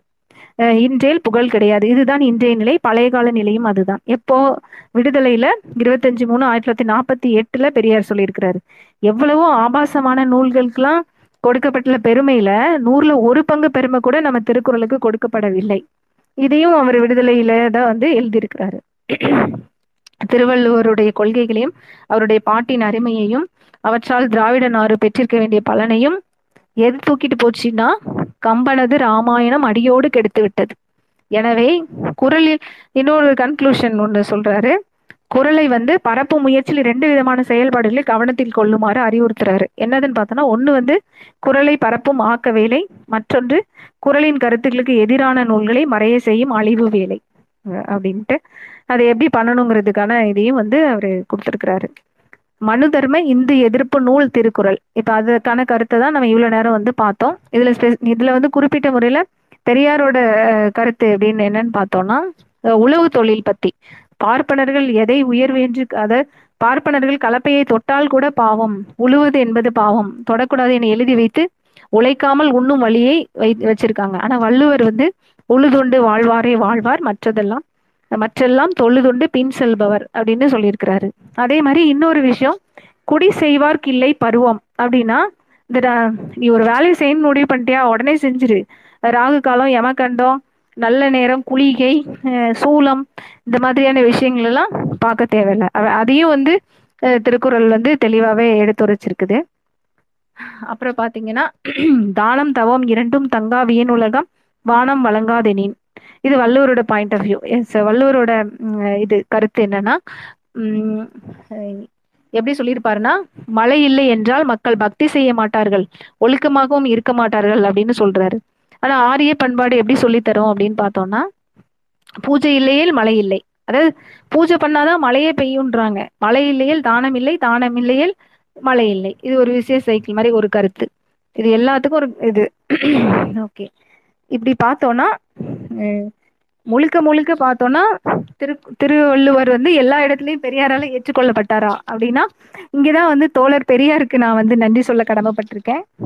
அவர் வந்து எங் எந்த இடத்துல வந்து குரல் கூட மா அஹ், திருக்குறளோட மாறுபடுறாரு அப்படின்னு பார்த்தோம்னா நான் திருக்குறளின் மேம்பாட்டை போற்றுவதன் மூலம் குரல் முழுவதையும் ஒப்புக்கொண்டவன் என்றோ குரலின்படி நடக்கிறவன் என்றோ யாரும் கருதி விடாதீர்கள். எனக்கு எங்களுக்கு பொருந்தாத குரலும் இருக்கலாம். அதாவது எங்களால் பின்பற்ற முடியாத குரலும் இருக்கலாம். ஆனால் எங்களுக்கு வேண்டியவைகள் மீதம் அதில் இருக்கின்றன என்பதுதான் பெரியாரோட நிலைப்பாடு. முக்கியமான இன்னொரு இது என்ன அப்படின்னு பாத்தீங்கன்னா குரலில் வாழ்க்கை துணை நலம் மற்றும் பெண் வழிச்சேரல் ஆகிய இரண்டு அதிகாரங்களை பற்றி குறிப்பிடும்போது இவற்றில் மிகவும் அடிமைத்தன்மை புகுத்தப்பட்டிருப்பதாகவே பெரியார் கருதுகிறார். அதான் அந்த ஒரு திருக்குறள். எனக்கு சின்ன வயசுல இருந்து பிடிக்காத திருக்குறள். தெய்வம் தொழால் கொழுநன் தொழுதெழுவால் பெய்யென பெய்யும் மழை. இதுக்கு வேறு தெய்வம் தொழாதவளாய் தன் கணவனையே தெய்வமாக கொண்டு தொழுது துயில் எழுகின்றவள் பெய் என்றால் மழை பெய்யும். அப்ப கணவன் இல்லாதவங்க எல்லாம் என்ன பண்ணுவாங்க? எனக்கு சின்ன வயசுல இருந்து கேள்வி இருந்துட்டே இருக்கும். ஆணை தொழுதல பெண்ணுக்கு நிபந்தனை இருந்தால் பெண்ணை தொழுதல ஆணுக்கும் நிபந்தனை இருக்க வேண்டும் தானே? அதுதானே சம உரிமை என்பது. இருபாலருக்குமான சம சம நிபந்தனை திருக்குறளில் இல்லை அப்படின்னு சொல்லியிருக்கிறது. இதனால வந்து இந்த இடத்துல என்னால வந்து திருக்குறளை ஏத்துக்க முடியாது. அப்படிங்கிறதையும் பதிவு பண்ணியிருக்கிறாரு. என்னோட கருத்துக்களை வந்து முழுசா சொல்லிட்டேன்னு நினை இந்த புத்தகத்துல வந்து ஹம், இருந்ததை அப்படியே வந்து நான் வாசிச்சு என்னோட கருத்துக்களையும் சேர்த்து அப்படியே பேசினேன். உம், திராவிடர்களின் நீதி நூல் திருக்குறள் அப்படிங்கிறது தான் இது. இதுக்கு எப்படின்னா திருக்குறளை திராவிடர்களுக்கான ஒரே நீதி நூல் என்று குறிப்பிடும் பெரியார். குரலை ஆதரிக்க வேண்டிய இடத்தில் ஆதரித்தும் விமர்சிக்க வேண்டிய இடத்தில் விமர்சித்தும் இருக்கிறார். திருக்குறளை திராவிட இயக்கத்தினரிடமிருந்தும் தந்தை பெரியாரிடமிருந்தும் அந்நியப்படுத்தும் முயற்சிகள் தொடர்ந்து மேற்கொள்ளப்பட்டு வரும் இந்திய சூழலில் அம்முயற்சியை முறியடிப்பது நமது தலையாய கடமையாகும். இதுதான் தோழர் வெற்றி செல்வன் வந்து இந்த புத்தகத்துக்கான முடிவான ஒரு வாசகமா வச்சு முடிச்சிருக்கிறாரு. நன்றி திரு வெற்றி செல்வன் தோழர் அவர்களே. அப்புறம் வந்து மதி தோழருக்கும் இனமான பேராசிரியர் படிப்பு வட்டத்திற்கும் எனது மனமார்ந்த நன்றி. இந்த வாய்ப்பையே எனக்கு இந்த வாய்ப்பை எனக்கு கொடுத்த மிக்க மிக்க நன்றி தோழர். நன்றி தோழர். ஆஹ் திவ்யா தோழர் நீங்க ஏதாவது அதை பத்தி பேசுறீங்களா? ஷார்ட்டா சொல்லிங்க. நம்ம வெற்றி தோழர் பேசினதுக்கு அப்புறம் அடுத்தவங்களை பேச சொல்லிட்டு நம்ம பேசலாம். கண்டிப்பா கண்டிப்பா தோழர். இந்த தெய்வம் தொழால் வந்தோடனே என்னால ஸ்டாப்பே பண்ண முடியல. அதனால ஃபர்ஸ்ட் கையெழுத்துக்கிட்ட வெற்றி செல்வன் தோழர் நான் சீக்கிரம் குயிக்கா முடிச்சிடுறேன். ஆஹ் இது வந்து ஒரு தடவை கனிமொழி அக்கா வந்து கலைஞர்கிட்ட சொல்லியிருக்காங்க. ஆஹ் என்னால திருக்குறளை வந்து ஏத்துக்கவே முடியாது. இந்த ஒரு திருக்குறளுக்காகவே என்னால திருக்குறளை திருக்குறளை நான் ஏத்துக்கவே முடியாது. நான் படிக்கவே மாட்டேன். அப்படின்னு சொன்னாங்களாம். அது கலைஞர் கேட்டாரா? எந்த உரை படிச்ச? என்ன இருக்கிற பரிமேல அழகர் உரைதான் அப்படின்னு சொன்னாங்களாம் ஆனா வந்து கலைஞர் வந்து அதுக்கு வந்து வே- அத வந்து வேற ஒரு அஹ், இதுல இருந்து பாக்குறாரு. அதாவது கணவன் கணவனை கணவன் வாக்கினை கடவுள் வாக்கினை விட மேலாக கருதி அவனையே தொழுந்திடும் மனைவி பெய் என அஞ்சிய உட அஹ், ஆணையிட்டவுடன் அஞ்சி நடுங்கி பெய்கின்ற மழையைப் போல தன்னை அடிமையாக எண்ணிக்கொள்ள மாட்டாள். அப்படின்ற மாதிரி கலைஞர் வந்து ஒரு இது இருக்காரு. அப்படின்னும் புரிஞ்சுக்கலாம். அப்படின்னு கலைஞர் சொல்றாரு. அஹ் பெரியாரும் அஹ் நீங்க சொன்ன மாதிரி பெரியாரும் அதுதான் சொல்றாரு. அதாவது இப்ப நான் திருக்குறள்ல ஒரு காலகட்டத்துல பெரியார் என்ன சொல்றாருன்னா திருக்குறளை எப்படி பாக்குறேன்னா ஒரு குழந்தையே இல்லாத ஒரு தாய்க்கு வந்து ஒரு செவிட்டும் ஆஹ் ஊனமா ஒரு குழந்தை பிறக்குதுன்னா அந்த தாய்க்கு அந்த குழந்தை எப்படியோ அந்த மாதிரிதான் நமக்கு திருக்குறள். திருக்குறள் வந்து கம்ப்ளீட் இது கிடையாது. அப்படின்றது நீங்க சொன்ன மாதிரி பெரியார் ஆஹ் த- நான் அஹ் நான் கரெக்ட் பண்ணுங்க தோழர். நான் தப்பா சொல்லியிருந்தேன் திருக்குறள் மாநாட்டுலதான் இதை சொல்லியிருக்காரோ அப்படின்னு நான் நினைக்கிறேன். அஹ் தோழர் இது வந்து ஒரு நல்ல நல்ல கருத்து தான். ஆமா கரெக்ட் தான். இதை இப்படி கூட நம்ம பார்க்கலாம் அப்படின்னு ஒரு பெர்ஸ்பெக்டிவ் வந்து கொடுத்துருக்கீங்க. ஆனா கூட அஹ், கொஞ்சம் அ- அப்பெல்லாம் ரொம்ப வருத்தமா இருக்கும். என்ன பொதுவாவே நான் வந்து புத்தகங்கள் வாசிக்கும் போது பாத்தீங்கன்னா பெண்களை பத்தி இவங்களோட கருத்துக்கள் என்னவா இருக்கும்? நான் ரொம்ப ஜாஸ்தியெல்லாம் போகல. வெற்றி செல்வன் தோழராகட்டும் மதி தோழராகட்டும் பெண்களை பத்தி என்ன நினைக்கிறாங்கன்னு பலமுறை வந்து அவங்களோட செயல்பாட்டுல இருந்து கவனிச்சுட்டு அதுக்கப்புறமா தான் அவங்க வந்து சரி அப்படின்னு சொல்லி தொடர ஆரம்பிக்கிறோம். அப்படின்னு தான் இருக்குது. அது எல்லா புத்தகம் வாசிக்கிற இடத்துலயும் சரி எல்லா இடங்கள்லயும் அதை நான் வந்து ம், பண்ணியிருக்கிறேன். அப்படியே சின்ன வயசுல நான் பண்ணும்போது எனக்கு திருக்குறள் மேல அந்த கொஞ்சம் ஒரு சின்ன ஒரு ஒரு வெறுப்பு இருந்தது. அதனாலதான் அந்த அதை படிச்சு போது அந்த குரல் வாசிக்கும் போது எனக்கு இன்னுமே வந்து நம்மள மாதிரியே ஒருத்தர் தோழர் ஒருத்தர் யோசிச்சிருக்கிறாரு பெண்கள் சார்பா அப்படின்னு அது பெரியார் மேல இன்னும் ஒரு பயங்கர மரியாதை. அதுதான் சொன்னேன். உங்க கருத்துக்களும் கரெக்ட் தான் தோழர். தேங்க்யூ நன்றி நன்றி தோழர். வெற்றி செல்வன் தோழர் உங்களுக்கு இன்னொரு கொஸ்டினும் வைக்கிறேன் தோழர். இப்ப வந்து இந்த நம்ம இது பேசக்குள்ள நான் அறம் ஆஹ் பத்தி பேசணும். ஆனா இன்பத்து பால் பத்தி நம்ம பேசவே இல்லை. ஆனா இசைமதி தோழர் சொல்ற மாதிரி ஒரு பெண்ணோட உணர்ச்சிக்கு ஆஹ் அவளோட உணர்ச்சிக்கு மதிப்பளிச்சு ஏற்றன ஒரு ஆஹ் அதிகாரம் ஆஹ் இதா வந்து அதிகாரமா வந்து இன்பமா பாக்குறோம். அத பத்தி உங்க கருத்து என்ன? நீங்க அதுல ஆராய்ச்சி பண்ணிருக்கீங்களா? நீங்க பேசக்குள்ள இதையும் கனெக்ட் பண்ணி பேசுங்க தோழர். நன்றி. இந்த நூலின் நோக்கம் வந்து எந்த இடங்களில் சனாதனத்தை வந்து திருக்குறள் மறுத்தது அப்படிங்கிறது தான் ஆஹ் அப்படிதான் வெற்றி அவர்கள் அதை வடிவமைச்சிருக்கிறார். அந்த நோக்கத்துலதான். திருக்குறள் மற்றும் சனாதனம் ரெண்டுத்தையுமே பார்த்திருக்கார். அதுலயும் வந்து நீங்க பாத்தீங்கன்னா ஆஹ் தர்மம் ஆஹ் மற்றும் வந்து அர்த்தம் அதன் பிறகு காமம் அதன் பிறகு மோட்சம் இது எல்லாத்தை பத்தியும் வந்து சாஸ்திரங்கள்ல இருக்கும். இங்க வந்து அது அறம் பொருள் காமம் அப்படின்னு சொல்லிட்டு இருக்கோம். இதுல நான் அவங்க சொல்ற தர்மமும் இங்க சொல்ற அறமும் ஒன்று என்று நாம் ஏற்றுக்கொள்ள இயலாது. அதே மோட்சத்தை இங்கே விடுபட்டும் இருக்கும். அப்படிங்கிறத நம்மளால பார்க்க முடியும். தொடர் வெற்றி தொடர் நீங்க பேசுங்க தொடர். உங்களுடைய கருத்துக்களை முதல்ல சொல்லிடுங்க. நூலின் எழுத்தாளர் அப்படின்ற முறையில. சொல்லு வணக்கம். கேக்குதா? ஆ கேக்குதுங்க. அஹ் கொஞ்சம் வெளியில இருக்கிற அந்த திராவிட விடுதலை கழக மாநாட்டில் சுருக்கமா பேசுறேன். தெளிவா கேட்குமான்னு எனக்கு தெரியல. அஹ் முதல்ல இந்த திருக்குறள் இந்து சனாதன மறுப்பு நூலை பற்றி ஒரு நூல் திறனாய்வு ஏற்பாடு செய்த இளமான பேராசிரியர் படிப்பு வட்டத்தின் ஒருங்கிணைப்பாளர்களுக்கும் நூலை திறனாய்வு செய்த தோழர் இசைமதி அவர்களுக்கும் என் நன்றியை தெரிவித்துக் கொள்கிறேன். திவ்யா தோழர் சொன்னது கரெக்டு கலைஞருடைய உரையில அது அந்த தெய்வம் தொழால் அந்த குரலுக்கு ஒரு விளக்கம் கொடுத்துருப்பாரு. இந்த மாதிரி இந்த அர்த்தத்தில் நம்ம பார்க்கணும் அப்படின்ட்டு. ஆனால் நம்மளுடைய பேராசிரியர் சுபவி அவர்கள் வந்து அவருடைய குரல் வானம் அப்படிங்கிற அற அறத்துப்பாலுக்கான உரை அதில் வந்து அந்த இதை மறுத்துப்பார் கலைஞர் சொன்னதை மறுத்து பே- எழுதியிருப்பார். இல்லை அப்போ அது ஒரு சமாதானம் மாதிரி தான் அதை நம்ம ஏற்றுக்க முடியாது அப்படின்னு. ஸோ முழுமையாக கலைஞரை உள்வாங்கி ஏற்றுக்கொண்ட சுபவியும் கலைஞரை விமர்சித்திருக்கிறார். அவருடைய உரையை விமர்சனம் பண்ணியிருக்காரு அப்படிங்கிறது நம்ம தெரிஞ்சுக்க வேண்டிய விஷயம். ஏன்னா எந்த ஒரு நூலையும் புனி- புனித நூல் ஆக்காம காப்பாத்துறதே அதை அதை வந்து விமர்சனத்துக்கு உட்பட் உட்படுத்துவதுதான். இல்லாட்டி அது வந்து ஒரு பைபிள் ஆயிடும் அது வந்து ஒரு கீதை ஆயிடும் அப்படிங்கிறத நம்ம பேராசு சுபைவி அவர்கள்ட்ட இருந்து தெரிஞ்சுக்கலாம். ஆஹ், இன்னொரு ஒரு செய்தி ரொம்ப ஒரு நீண்ட நாட்களாக நான் அவர்கிட்ட கேட்டுட்டு இருக்கிறது குரல்வானத்தோட இரண்டாவது தொகுப்பு அதாவது அறத்துப்பாலுக்கு குரல் உரை எழுதிட்டாரு. குரல்வானம் அப்படிங்கிற ஒரு தொகுப்புல. பொருட்பாலுக்கும் மற்ற பகுதிகளுக்கும் நீங்க எழுதணும் அப்படின்னு ரொம்ப நாளாக கேட்டிருந்தேன். இப்போ அந்த பணி நடைபெற்று கொண்டிருக்கிறது நம்புறேன். அவர் லண்டனுக்கு கிளம்பும் போதே பொறுப்பாளுக்கு உரை எழுத குரல்வானம் அடுத்த பகுதி கொண்டு வர்றதுக்கு நான் புத்தகங்கள்லாம் எடுத்துட்டு போறேன் அப்படின்னு சொன்னாரு. அது ஒரு ஒரு மகிழ்ச்சிக்குரிய செய்தி நமக்கு. பொதுவாக இந்த புத்தகம் ஏன் நம்ம எழுதுன அப்படிங்கிறதுக்கு என்ன காரணம்னா தொடர்ந்து நம்மளுடைய அடையாளங்களை வந்து அவங்க திருட்டே இருப்பாங்க. தனக்கென ஒரு சொந்த அடையாளம் எதுவும் இல்லாதவங்க என்ன பண்ணுவாங்க அடுத்தவங்களுடைய அடையாளத்தை திருடுவாங்க. அதோடைய ஒரு- ஒரு முயற்சி தான் இந்த முயற்சியும். ஸோ திருவள்ளுவரை எப்படியாவது நம்ம இது பண்ணிடணும். தமிழர் அடையாளமா இருக்கிற திருக்குறளை நம்ம உள்வாங்கிடணும். நம்ம ஆள் காமிக்கணும்னு எத்தனை எத்தனையோ பழைய ப ஏதோ ஒரு படங்கள் ஒரு க- இந்த மாதிரி தான் பட்டை போட்டிருந்தாருன்னு என்னென்னமோ கொண்டு வந்தாங்க. ஸோ அப்போ தொடர்ந்து தமிழ்நாட்டிலேருந்து பல எதிர்வினைகள் வந்தது நம்ம பே- நம்ம பேரவை சார்பில் வந்து ஒரு கருத்தரங்கமே நடந்தது. பேராசர் சுபவி அவர்கள் பேசினாரு. அப்புறம் நாகசாமியுடைய நூலை கொளுத்தும் போராட்டமும் எனக்கு நினைவு தெரிஞ்சு ரெண்டாயிரத்தி பதினெட்டில் அந்த நூலை கொளுத்தும் போராட்டம் நடைபெற்றது வள்ளுவர் கோட்டத்திலேயே வச்சு. ஸோ தொடர் அந்த தொடர்ச்சி வந்து அருள்மொழி சுரப சுபவி ரெண்டு பேரும் சேர்ந்து குரலும் கீதையும்னு ஒரு நிகழ்ச்சி நடத்தினாங்க.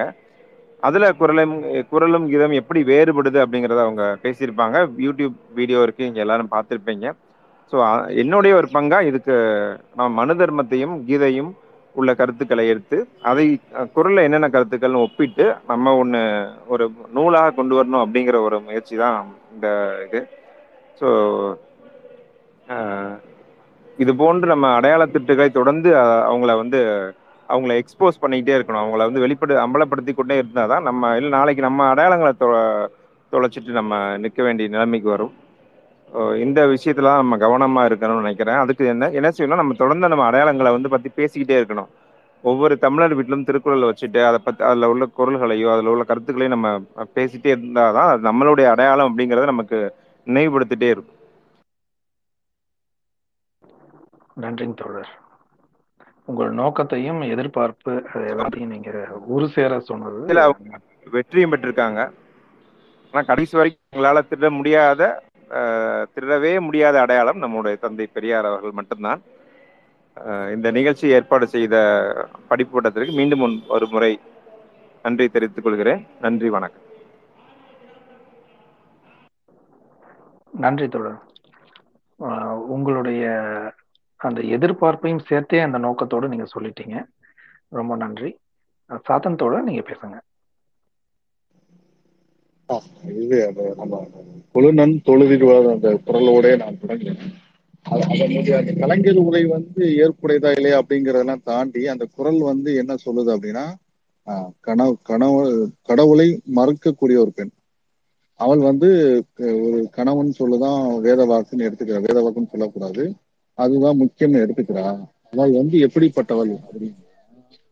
பெய் என பெய்யுது மழை அப்படின்னு தான் சொல்றாங்க. அதுல எந்த விதமான ஊமை உறுப்புகள் கூட பயன்படுத்தணும் இன்னொன்னு நம்ம பெய் என பெய்துட்டு மழை அப்படின்னு சொல்ல உடனே நமக்கு நமக்கு என்ன தாட் வருதுன்னா நான் சொன்ன உடனே மழை பெய்திட்டால் நான் வந்து கற்பு கரசி அப்படின்னும் கற்பு கரசன்னும் ஒரு அடையாள குறி கொடுக்கப்படுகிறது. அது தவறு.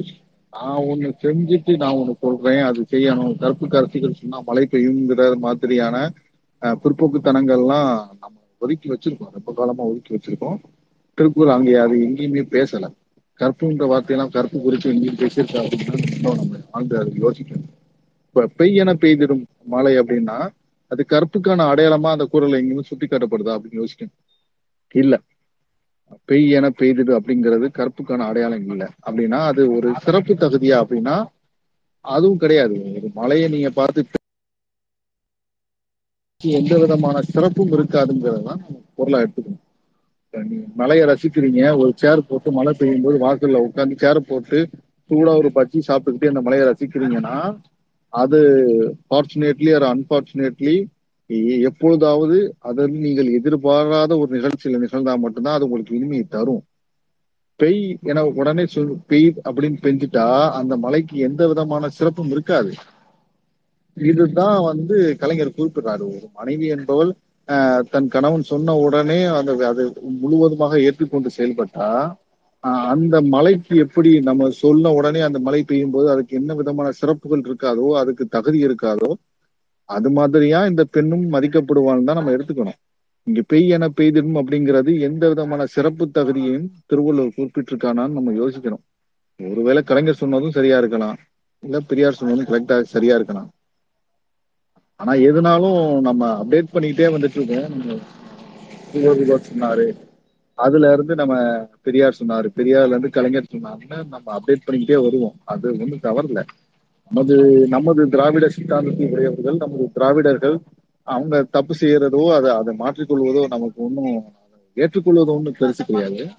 ஆனா திருக்குறள் வந்து ஏன் நமக்கு வந்து நமக்கு ஏன் நான் வந்து பேசணும் அப்படின்னா அது ஒன்னே ஒண்ணுதான். நமக்கு இந்த இந்திய பாரத தேசம்னு இந்த பிஎஸ் பெனின்செல்வன் கூட அந்த வார்த்தை குறிப்பிடப்பட்டது.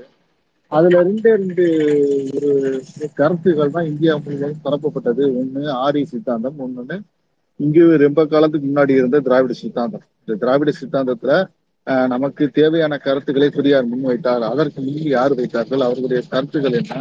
ஆஹ், அந்த அந்த தெளிவுடையவர்கள் யாரும் இல்லையா? அப்படின்னு கேள்வி வரும்போதுதான் நம்ம கலைஞர் ரொம்ப தெளிவாக திருக்குறளை தூக்கி நிறுத்துறாரு. ஏன்னா இல்லடா உங்களுக்கு இங்க பெருங்காலமாக எதிர்ப்பு இருந்திருக்கு.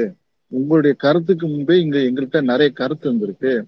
நீங்க தான் எங்களுக்கு வந்து பாடம் எடுக்க வேண்டிய எங்களிடம் நிறைய கட்டிட கலைகள் இருந்தன. இன்னமும் நம்மளுடைய ஒரு ஆஹ், என்ன தமிழக அரசினுடைய சின்னம் என்னன்னா ஆஹ், ஸ்ரீவில்லிபுத்தூர் கோபுரம். அதன் எதன் அடிப்படையில் ஆனதுன்னா மதத்தின் அடிப்படையில் ஆனது கிடையாது. அது ஒரு திராவிட கட்டடக்கலை இன்னமும் இந்தியாவில் இருக்கக்கூடிய இந்த ஆர்கிடெக்சர் ஸ்டூடெண்ட்ஸ் எல்லாம் போய் அப்ரோச் பண்ணீங்கன்னா அவங்க ரெண்டே ரெண்டு விதமா தான் பிரிப்பாங்க. இந்த மொகல்ஸ் வந்து மொகல்ஸோட ஒரு ஆர்கிடெக்சர் வந்து அப்படி பிரிப்பாங்க. அப்புறம் ஓல்டஸ்ட் ஒன்னா இந்த ஆரியன்ஸ் வந்து டிராவிடன்ஸ் தான் பிரிப்பாங்க. ஆரியன்ஸ் சொல்ல முடியாது. திராவிட கட்டட கட்டடக்கலையும் பிரிப்பாங்க. அப்படி குறிப்பிடப்பட்டதுதான் இந்த இது. இப்படி இந்த திராவிடம் சார்ந்து இருக்கக்கூடிய கொள்கைகள்ல கட்டடக்கலை தனியாக இருந்திருக்கிறது. சித்தாந்தமும் நிறைய தனித்து இருந்திருக்கிறது. அந்த பெரும்பான்மையான அந்த திராவிட சித்தாந்தத்தை பேசிய ஆஹ், ஒரு நூல் அப்படிங்கிற அடிப்படையில தான் நம்ம திருக்குறளை ஏற்றுக்கொள்கிறோம் திராவிட திருக்குறள்ல முரண்பட்ட கருத்துக்கள் இருக்கு அதை நம்ம பதிவு செஞ்சு அதை மாற்றிக்கொள்வதில் நமக்கு எந்த விதமான தயக்கம் கிடையாது. அதில் குறைகள் இருந்தால் அதை அதற்காக அதை முழுவதுமாக நீக்கிவிட்டு நம்ம கடந்து செல்ல வேண்டிய தேவையும் இல்லை. அதுல அது என்ன சொல்ல வருது அப்படின்னு நம்ம பார்க்க வேண்டிய தேவையும் இருக்கு. அது சொல்ல வரக்கூடிய வந்து பிறப்புக்கும் எல்லா உயிர்க்கும். அதுல இருந்து நம்ம தொடங்கும் எல்லா மனிதர்களும் சமம். நீ வர்ணத்தின் அடிப்படையில் ஜாதியை பிரிச்சு வச்சு என்னை தனித்தனி சொல்லும் போது இங்கு பிறப்புக்கும் எல்லா உயிருக்கும்னு நம்ம இன்னைக்கு சொல்லல. ரொம்ப காலமா சொல்லிட்டு தான் இருக்கோம் அப்படின்னு ஆஹ் ஒரு கருதுகோலை நம்ம முன்வைக்கிறதுக்கு சான்று தான் இந்த திருக்குறள். இப்படி எல்லா வகையிலும் ஆஹ் இன்னொன்னு வந்து விதி நம்ம கடவுள்கிட்ட தான் எல்லாருக்கும் இருக்குன்னு சொல்லும்போது முயற்சி திருவினையாக்கும் உன்னோட ஆக்ஷன்ஸ் தான் வந்து ஒரு அவுட்புட் கொடுக்கும்னு சொன்னதுதான் திருக்குறள் இல்ல இல்ல நான் யா- பண்ணுவேன். அதுக்கு கிடைக்கக்கூடிய அவுட்புட் எடுத்து வச்சுட்டு நீ சொர்க்கம் போலாம். ஆஹ் நீ போரில் வெற்றி கொள்ளலாம்னு சொல்லிக்கிட்டு இருந்த சனாதனத்துக்கு எதிராக திருக்குறள் சொன்னது ஜஸ்ட் ஒரே சின்ன வார்த்தை தான். முயற்சி திருவினையாக்கும் மூணே வார்த்தை தான். உன்னுடைய ஆக்ஷன்ஸ் தான் வந்து ஒரு அவுட்புட்டை கொடுக்கும். நீ அதை விட்டுட்டு வேற எதுவும் போகாதேன்னு சொன்னதுதான் திருக்குறள். இப்படி பலவிதமான ச இந்த சனாதன கருத்துக்களுக்கு மிக நேரடியாகவே அது எதிர்ப்பு எதிர்ப்பு தெரிவித்திருக்கிறது. பிறப்புக்கும் எல்லா உயிருக்கும் சொன்னதெல்லாம் உனக்கு ஒழுக்கம் இருந்தா எல்லா உயிருக்கும் சமமா தான் இருக்கணும். நீ வந்து நான் மட்டும் அதில் கொஞ்சம் இது கொடுங்க எனக்கு மட்டும் எக்ஸெப்ஷன் கொடுங்க அப்படின்னு கேட்கறதெல்லாம் வந்து முட்டாள்தனம். பிறப்புக்கும் எல்லா உயிர் இந்த உலகில் பிறந்த மனிதர்கள் எல்லாருக்கும் ஒழுக்கம் என்பது ஒன்றாகத்தான் இருக்கும் பார்ப்பான் ஒரு ஒழுக்கம் தவறுனா அதுக்கு ஒரு தண்டனையும் பிற்படுத்தப்பட்ட ஒடுக்கப்பட்ட சத்திரிய பேசிய சூத்திரர்களை ஒரு ஒழுக்கம் தரணும்னா அவங்களுக்கு ஒரு தண்டனை கொடுக்கறது தவறுங்கிறத இங்க நம்ம பதிவு பண்றோம். இப்படி திருக்குறள் வந்து ஆஹ் கீதைக்கு எதிராக எழுதப்பட்டதா இல்ல கீதை வந்து திருக்குறள் எதிர்ப்பட்டதா அப்படின்றதெல்லாம் தாண்டி நமக்குன்னு ஒரு கொள்கை வைத்திருக்கோம். அது முழுக்க முழுக்க தமிழ் மண்ணில் பேசப்பட்ட சமூக நீதி தான் முக்கியம். சமூக நீதி இந்த சமூகத்தில் மனிதர்கள் சமம். பிறப்புக்கும் எல்லா உயிருக்கும் முயற்சி திருவினையாக்கும் எப்பொருள் யார் யார் வாய் கேட்பினும் அப்பொருள் மெய்ப்பொருள் காண்பது அறிவு. இப்படி எல்லா குரல்களிலும் மனிதர்களை சமப்படுத்துதல் அப்படின்னு தொடங்கி அஹ், யாரையும் உயர்த்தி பேசியோ தாழ்த்தி பேசியோ கொண்டு வருவது அல்ல. இன்னொன்னு இதுல வந்து பேசப்பட்டது இந்த காம காமத்துப்பாலும் பேசப்பட்டது இன்பமும் பேசப்பட்டது எந்த அளவுக்கு அறம் பேசப்பட்டிருக்குது எந்த அளவுக்கு பொருள் பேசப்பட்டிருக்குதோ அதே அளவுக்கு காமத்துப்பாலும் இன்பத்துப்பாலும் பேசப்பட்டிருக்கு. பேசிட்டு இயல்பான ஒண்ணுதான். நமக்கு நீங்க தத்துவம் பேசுறீங்க சரி. பொருள் ஈட்டுவதற்காக என்னென்ன அஹ், ஒரு தொழில்நுட்பத்தை கடைபிடிக்கிறீங்க உங்களுக்கு கொள்கை என்ன அதெல்லாம் சரி. அதே போன்று நீங்க இன்பம் சார்ந்து உங்கள் மனைவி சார்ந்து உங்கள் தோழி தோழி சார்ந்து உங்கள் காதல் சார்ந்து ஒரு வாழ்வையும் நீங்கள் வகுத்து கொள்ள வேண்டும் அப்படிங்கறதான் தமிழ் பேசிட்டு இருக்கு. இப்ப இன்னொன்னு இதுல வீடு பேருன்னு ஒண்ணு கிடையவே கிடையாது. இறந்த இந்த கா இந்த மூன்றையும் கடந்த பிறகு மனிதன் என்ன ஆவான்னு திருக்குறள் பேசவே இல்லை. நீ இறந்துட்டா இறந்துட்டா அவ்வளவுதான். மனிதன் இறப்புக்கு அப்புறம் என்ன விதமான வாழ்வு இருக்குன்றது எந்த இடத்துலயும் திருக்குறள் பதிவு செய்யவே இல்லை. அதற்கு ஒரு அறப்பாலே அமைக்கல.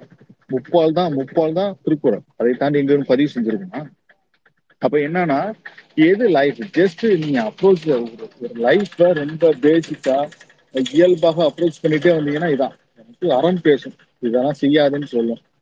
ஆஹ் செய்யல அப்படின்னு நீங்க ஒத்துக்கிட்டீங்கன்னா சரி நீ நல் சிறப்பாக வாழ்வதற்காக பொருட்பால வைக்கும். எப்படி எப்படி எல்லாம் பொருள் ஈட்டணும் அந்த அந்த பொருளை கொண்டு எவ்வாறு நீ வந்து செயல்படணும் அது வந்து அது அது வந்து உனக்கு எந்த அளவுல வந்து பயன் தரும் அப்படின்னு அரசு அமைக்கிறதுல இருந்து எல்லாத்தையும் டீச் பண்ணும். அப்புறம் உன்னோட பர்சனல் லைஃப்ல வந்து நீ வந்து மனைவியோடு கடைசி பாலே அதான். கூடுதல் காமத்திற்கின்பம் அதற்கின்பம் கூடி மயங்க பிரின்னு சண்டை போடு பரவாயில்ல. சண்டை போடுறதுக்கு அப்புறம் உன்னுடைய மனைவியோடு ஒரு உன்னோட காதலியோடு சிறிது கூடதுக்கு அப்புறம் ஒரு பேசி நீ ஏன் சமாதானம் பண்ணி முடிச்சுக்கன்னு சொல்லி முடிச்சுக்கணும். ஜஸ்ட் லைஃப்பை ரொம்ப ப்ராக்டிக்கலா அப்ரோச் பண்ணி அது சார் அதையும் தாண்டி கொஞ்சம் வேல்யூபுளா அதை மாத்திக்க. அத அவ்வளவுதான். அதை தாண்டி நீ வந்து இதுல வந்து ஆஹ், கடவுளை பூத்தியோ கடவுள் இருக்காருன்னு சொல்லிட்டோ இல்ல மனிதர்கள் வேறு நீ வேறு நான் வேறு சாதின்னு சொல்லியோ ஆஹ், அதையும் தாண்டி வந்து வேறு வேறு விதமான ஆஹ், இந்த யக்கியத்தை போற்றியோ எதையுமே அந்த திருக்குறள் செய்யல. அதுதான் நம்ம பெய் அதையெல்லாம் தா இதுக்கே நம்ம நம்ம திருக்குறள் செலவிச்சோம்னா இதான் காரணம். நமக்கு வேற ஒண்ணும் காரணம் இல்லை. நம்ம திராவிடர் சித்தாந்தத்தோடு ரொம்ப ஒட்டி ஒழுகி பயணிக்கக்கூடிய ஒரு கருது கருதுக்களை வைக்கக்கூடிய ஒரு நூலாக திருக்குறள் இருக்கிறது. இதையே நம்ம வைக்கிறோம்னா அதுக்கு இன்னொரு முக்கியமான காரணம் இருக்கு. இதை இவங்க எடுத்துக்குவாங்க. சனாதனவாதிகள் தூக்கி கை பிடிச்சுக்குவாங்கன்றதுக்காக தான் நம்ம செலவிக்கிறோம். இப்ப நீங்க செலவைக்கல கலைஞர் செலவைக்கல நூத்தி முப்பத்தி மூணு அடிக்கு செலவைக்கலன்னா நூத்தி நாற்பத்தி ஆறு அடி செலவை வச்சுட்டு அவருக்கு அந்த அந்த திருவுள்ள சிலைக்கு ஒரு காவி சாயம் பூசிட்டு ஒரு மூளை ஆஹ் மணி மணிரத்னம் போட்டான் பாத்தீங்களா? அந்த ஆதித்ய கரிகாலனுக்கு ஒரு சீன்ல வந்து நூல் போட்டு விடுறான். அந்த மாதிரி ஒரு நூலை போட்டு தொங்க விட்டுருவான்னு நல்லா தெரியும் கலைஞர்.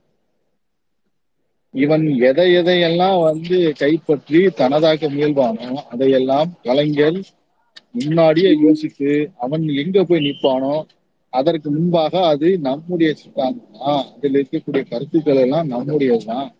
குறைகள் இருக்கணும் அதை திருத்திக் கொள்வதற்கான வாய்ப்பு நம்மிடம் இருக்கிறது. ஆனாலும் அது நம்முடையதான்றதை அடையாளப்படுத்தியதில் கலைஞர் மிக தெளிவாக இருந்திருக்கிறார்.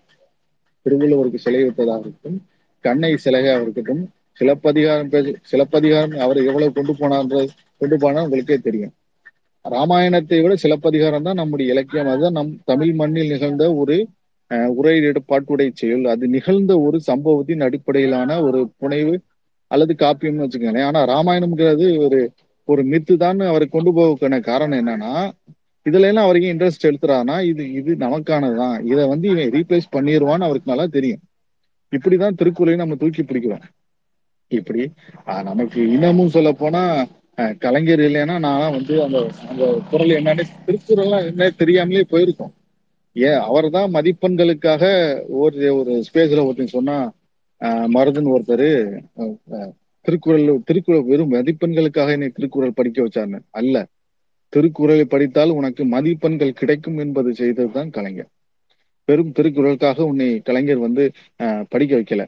நீ திருக்குறள் படித்தால் உன்னுடைய பிளஸ் டூல உனக்கு ஒரு சில மதிப்பெண்கள் கிடைக்கும் என்பதை செய்தவர் கலைஞர். திருக்கு திருவள்ளுவருக்காக சில நூறு நூத்தி முப்பத்தி மூணு அடி சிலையை நிறுவியவர் கலைஞர். அதற்காக ஒரு புத்தகம் எழுதியவர் கலைஞர். அதையெல்லாம் செய்ய காரணம் வெறும் உணர்வு சார்ந்து அல்ல அதில் இருக்கக்கூடிய கருத்துக்கள் சார்ந்து. அப்படின்னு தான் நம்ம எடுத்துக்கணும். இந்த தொழுநம் தொழுதிடுவாள் அப்படிங்கிறதுல நிறைய வி- விவாதங்கள் இருக்கு. நம்ம இன்னும் பயன் பயணப்படணும். அறத்து அறத்தார் இதுவன வேண்டாம். சிவகை பொறுத்தானோடு ஊர்ந்தாண்டிடைன்னு நிறைய குரட்கள் வந்து நம்ம இன்னமும் அதற்கான விடைகளை தேடிக்கொண்டே தான் இருக்கிறோம். நம்ம திருக்குறள் திருவள்ளுவரை ஜஸ்டிஃபை பண்ண வேணாம். பட் ஆனா நம்ம அதை கடந்து இவர் நமக்கானவர் இல்லைன்னு கடந்து போக வேணாம். சரி பயணிப்போம். நன்றி. நன்றி தோழர் நன்றி. நாம பேச தொடங்கி கிட்டத்தட்ட ஒன்றரை மணி நேரம் ஆக போகிறது நெருங்கிட்டு இருக்கு. மகேஷ் தோழர் ஜோதி இருவரும் அடுத்தடுத்து பேசிடுங்க. தேங்க்ஸ் மதி. மகேஷ்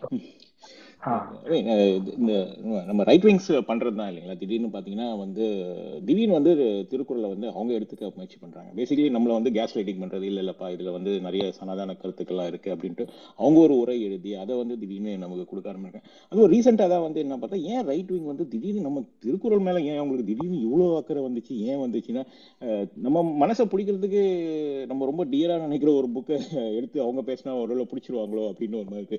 திடீர்னு வந்து குஜராத்தி டிரான்ஸ்லேஷன் நம்ம பிரதமர் வெளியிடுறாரு. இவ்வளோ நாள் இல்லாமல் ஏன் திடீர்னு இந்த இப்போ போயிட்டு குஜராத்தி டிரான்ஸ்லேஷன் வெளியிடுறீங்க அப்படிங்கிறது.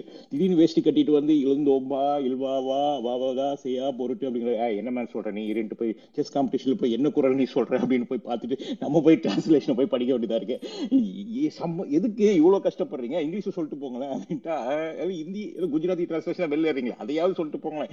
எதுக்கு இப்படி வந்து தப்பு தப்பாக சொல்லி எங்களை வேற இம்ப்ரெஸ் பண்ண ட்ரை பண்ணுறீங்க அப்படின்னு திடீர்னு பார்த்தா நம்ம நிர்மலா சீதாராமன் ஃபினான்ஸ் மினிஸ்டர் போயிட்டு பார்லிமெண்ட்ல குரலா அடிச்சு விடுறாங்க. எலெக்ஷன் எல்லாம் கம்முன்னு இருக்காங்க. அப்புறம் நம்ம கனிமொழி ஏச்சு ஏமா இவ்வளவு நாளா சொல்லிட்டீங்க திடீர்னு மறந்துட்டீங்களா? அப்படிங்கிறாங்க. ஸோ ஏன் திடீர்னு வந்து இவ்வளவு அட்டாக் பண்றாங்க குரலை அப்படிங்கிறது தான் வந்து பயங்கர காமெடியா இருக்கு. நாங்க பாட்டுக்கு எங்க புக்கியா அது பாட்டு படிச்சுட்டு இருந்தோம் ஸ்கூல்ல படிக்கிறோம் எக்ஸாம் எழுதி மார்க் வாங்கினேன் அதை நாங்க ஏதோ ஃபாலோ பண்ணி அமைதியா போயின்னு இருக்கிறோம். திடீர்னு வந்து ஏன் அதை வந்து நீங்க கேப்சர் பண்ண பாக்குறீங்க? அப்படிங்கிறதே கொஞ்சம் வருத்தமா வைத்தறிச்சலா தான் இருக்கு. பட் நல்ல book thanks for the introduction இசை அனுமதி. இந்த புத்தகத்தை வாங்கி படிக்க முயற்சி பண்றேன். தேங்க்ஸ் நன்றி நன்றி தோழர். அதாவது ஆஹ், கீதையை வந்து இந்தியாவின் ஒரே அற நூலாக கொண்டு போய் எல்லா இடத்துலையும் இப்ப நிறுத்துவது ஒரு ஐக்கானா நிறுத்துவது அப்படின்னா அதுக்கு முன்னாடி வந்து இங்க திருக்குறள் இருக்குது நாலடியா இருக்குது எல்லாம் இருக்கு. ஏன்னா எல்லாத்தை விடவும் உலகம் முழுக்க போய் சேரக்கூடிய ஒரு நூலா திருக்குறளை மாத்தி வேற வச்சிருக்கோம் இல்லைங்களா? ஆக திருக்குறளை சமாதானப்படுத்தி திருக்குறள் மீதி ஏறி அமர்ந்து இதுவும் வந்து என்ன கீதையில் வந்தது இல்ல அதுல இருந்து வந்தது இதுல இருந்து வந்தது அப்படின்னு கதையை விட்டு அதை செரித்து அதுக்குதான் இது. உண்மையிலேயே திருக்குறள் மீது அக்கறை இருந்தா திருக்குறளை வந்து இந்தியில டிரான்ஸ்லேட் பண்ணிருப்பாங்க இல்லையா? அப்ப ஹிந்திலேயே சொல்லி அவங்க வந்து வட இந்தியாவில இருக்கிறத நல்வழிப்படுத்த முயற்சிக்கலாம். அப்படி அவங்க சொல்லல. சொன்னா அப்புறம் எல்லாம் தெரிஞ்சு போயிடும். கூட்டு வெளிப்பட்டு போயிடும் அப்படிங்கிறதுனால. நீங்க சொன்ன மாதிரி ரொம்ப கஷ்டப்பட்டு அதை தமிழ்ல சொல்லி நீங்க எப்படி சொன்னாலும் நாங்க உங்க வழிக்கு வர மாட்டோம். அப்படிங்கறது அவங்களுக்கு தெரியல. ஜோதித்தோட நீங்க பேசுங்க.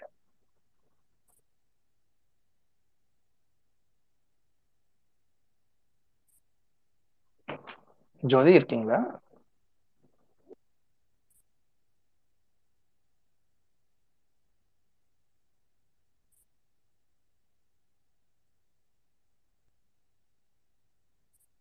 நான் பேசுறது கேக்குங்களா மகேஷ்? ஆ கேக்குது கேக்குது தோழர் கேக்குது. கேக்குது. சரி ஓகே. முனிஷ் தோழர் நீங்க பேசுங்க. நான் பேசுறது? தொலை ஆ, கேக்குது. கலைஞர் உரை சொன்னாங்கல்ல அந்த தெய்வம் தொழால் அதை வந்து ஏற்கலாம் ஏன்னா இப்ப நேரடியா பொருள் வராத திருக்குறள் குறள்லாம் இருக்குது. இப்ப இந்த செவிக்கு உணவு இல்லாத போது சிறிது வயிற்றுக்கு ஒரே ஒரே ஒரே நிமிஷம் தோழர் ஒரே ஒரு நிமிஷம். இது என்னன்னா லாஸ்டா வந்து ஒரே ஒரு இதுதான். ஆனா உண்மையான கருத்து வந்து இந்த புத்தகத்தோட தொகுப்பே வந்து திருக்குறளில் இந்து சனாதன மறுப்பு. இதுதான் நாங்க எடுத்துக்கிட்ட தலைப்பு. அது ஒட்டி தான் தொடர்ந்து நாங்க பேசிட்டு இருந்தோம். இதுதான் எங்- இப்ப வந்து இந்த புத்தகத்தோட கருத்துமே அதுதான். அதை பத்தி தான் நாங்க பேசிட்டு இருந்தோம் தோழர். உங்களோட இதுக்காக சொல்லிக்கிறேன். நிறைவா நிறையவே சொல்லிட்டாங்க.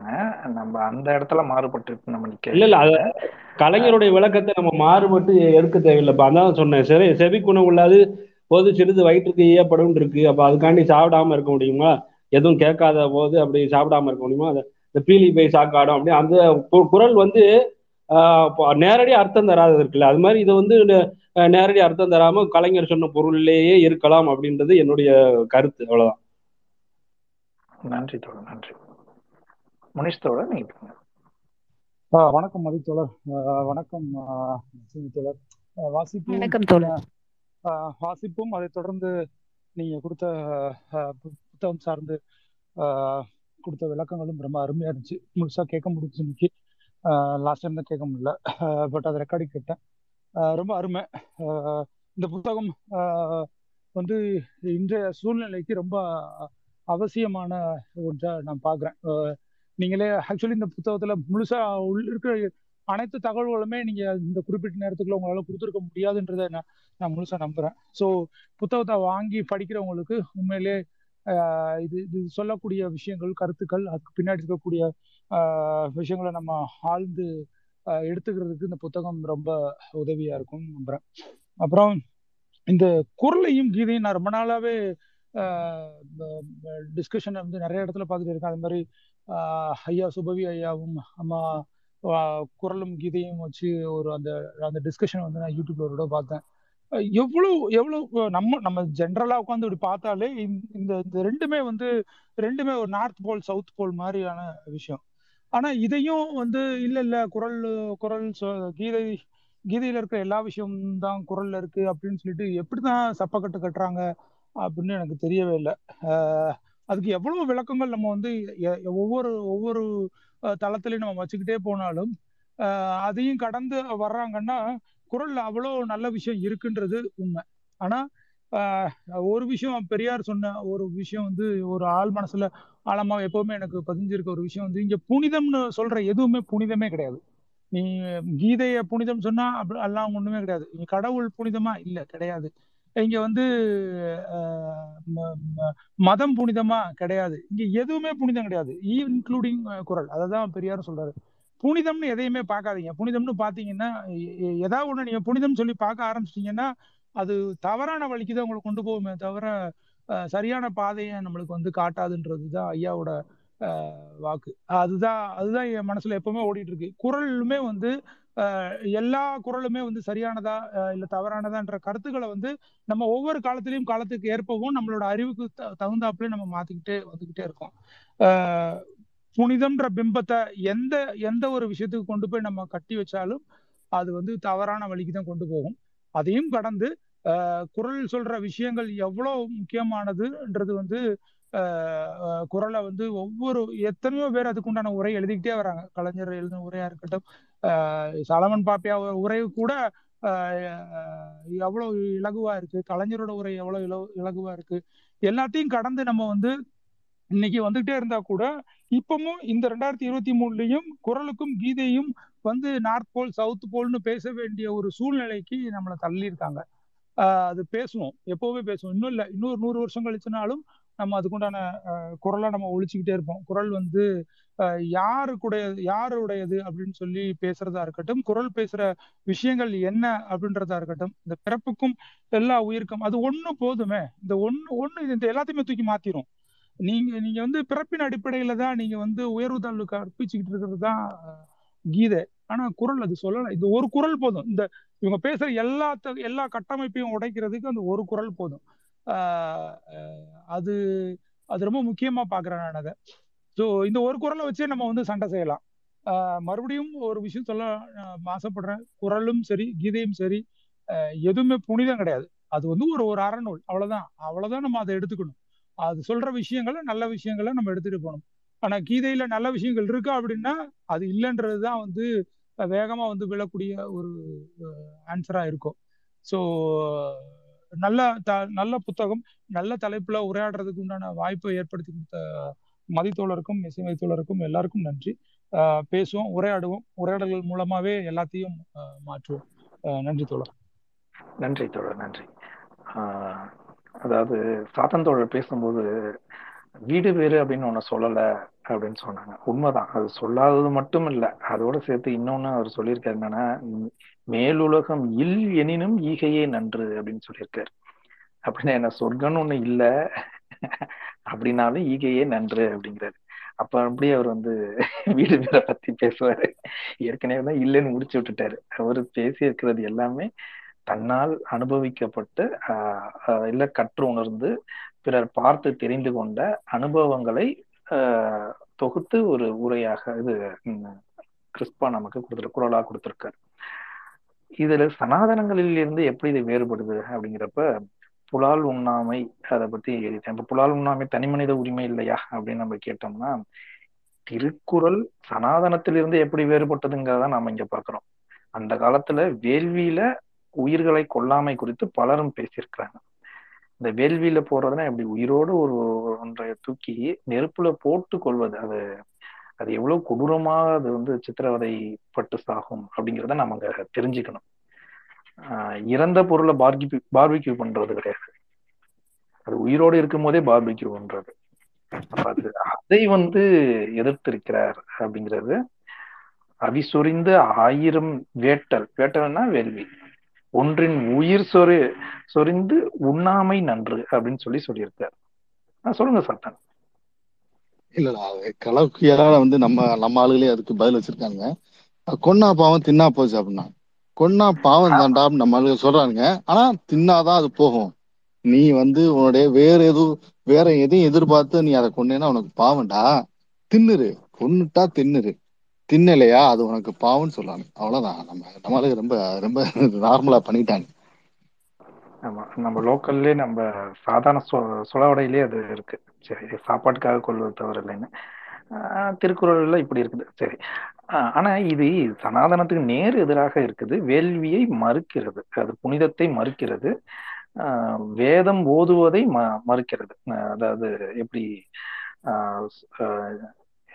ரெக்வஸ்ட் அக்செப்ட் பண்றேன். ஓகே வேதம் ஓதுவதை ம மறுக்கிறது. அதுல எந்த புனிதமும் இல்லை. மறப்பினும் ஓர்த்து கொள்ளலாகும் பார்ப்பான் பிறப்பு ஒழுக்கம் குன்ற கெடும் நீ அப்படி ஒன்றும் பெரிய ஒழுக்கமானவெல்லாம் கிடையாது அப்படிங்கிற ஒரு இது. இந்த சனாதனங்கள் முழுக்க முழுக்க பார்ப்பனிய மேட்டுமையை மையமாக வைத்து எடுக்கப்படுபவை. ஆனா இங்க என்ன இருக்கு அப்படின்னு சொன்னா ஒழுக்கத்தை மையமாக வைத்து எல்லாமே சொல்லப்பட்டு இருக்கிறது மற்ற அறநெறிகளை முன்வைத்து சொல்லப்பட்டு இருக்கிறது அது மட்டும் இல்லாம ஆஹ் பாத்தீங்கன்னா கல்லுண்ணாமை அப்படிங்கிற ஒரு அதிகாரம் இருக்கு. சனாதனத்துல நீங்க பாத்தீங்கன்னா அதுக்கு தனியா சுமபானத்துக்கு தனியா ஒரு கடவுளே உண்டு. அது கல்லுண்ணாமைக்கு இங்க ஒரு அதிகாரமே இருக்கு அப்படிங்கிறது இது சனாதன எதிர்ப்பு தான் அப்படிங்கிறத மேலும் சொல்லுது. ஒழுக்கத்தை எல்லோருக்கும் பொதுவாக வைத்தது திருக்குறள். ஆனா சனாதனம் அப்படியா வைக்குது? பிறப்போக்கு எல்லா உயிருக்கும் அப்படின்னு சொல்ற திருக்குறள் சதுர்வர்ண மயா சிஸ்டம் என்ற கீதைக்கு நேர் எதிரானது அப்படிங்கிறது மட்டும் அல்லாமல் ஒழுக்கத்தை பொதுவாக வைத்தது மிகப்பெரிய எதிர்ப்பு. சனாதனத்திற்கான மிகப்பெரிய எதிர்ப்பு ஒழுக்கத்தை பொதுவாக வைப்பது. ஒழுக்கத்தினால் தான் மேன்மை வரும் பிறப்பினால் மேன்மை வராது என்று சொல்வது குரல் இது நேரடியாகவே எல்லாமே இதில் அடிபட்டு போயிடுது. அது மட்டும் இல்லாமல் உழவு தொழில் என்பது ஒரு பாவகரமான தொழில் அப்படிங்கிறது எல்லா சனாதன இடத்துலையும் இருக்கும். ஈவன் நம்ம இது மனுஸ்மிருதியில கூட அது இருக்கும். நிலத்தை கீறி அதை வந்து செய்யறாங்க அப்படின்னா அப்ப நிலத்துல சூடு வச்சுட்டு நீ வேல்ஜி செய்ய அது மட்டும் சரியாயிடுமா? அப்படிங்கிற கேள்வி நமக்கு இருக்கு. ஆனாலும் அது அறிவுக்கு பொருந்தாத ஒரு வாதம் அது. அதற்கான எதிர்வாதமாக வேணா இதை வைக்கலாம். ஆனா உழவை கொண்டாடுகிறது திருக்குறள். உலகமே உழவின் பின்தான் சுழல்கிறது என்று உழவு தொழிலில் சிறந்தது உழவு என்றும் போற்றி புகழ்வது திருக்குறள். இப்படி நேர் முரண்களை கொண்டிருக்கிறது. ஆகவே ரெண்டும் வேறு வேறு தான். மேலும் நம்முடைய வாழ்வுக்கு சிறந்தது திருக்குறள் தான். அதை பெரியாரே சொல்லியிருக்கிறார். திவ்யா தோழர் மைக்ரோ ஆக்கஸ்ட் வாங்கி வந்திருக்கீங்க. ஏதாவது நீங்க ஆட் பண்ணுங்களா? ஆட் பண்ணி முடிச்சிருங்க. ஆஹ் ஓகே இல்ல தொடர் எனக்கு இதுல இன்னொரு கண்ணோட்டம் அதுவும் நான் தெளிவுபடுத்திக்க விரும்புறேன்.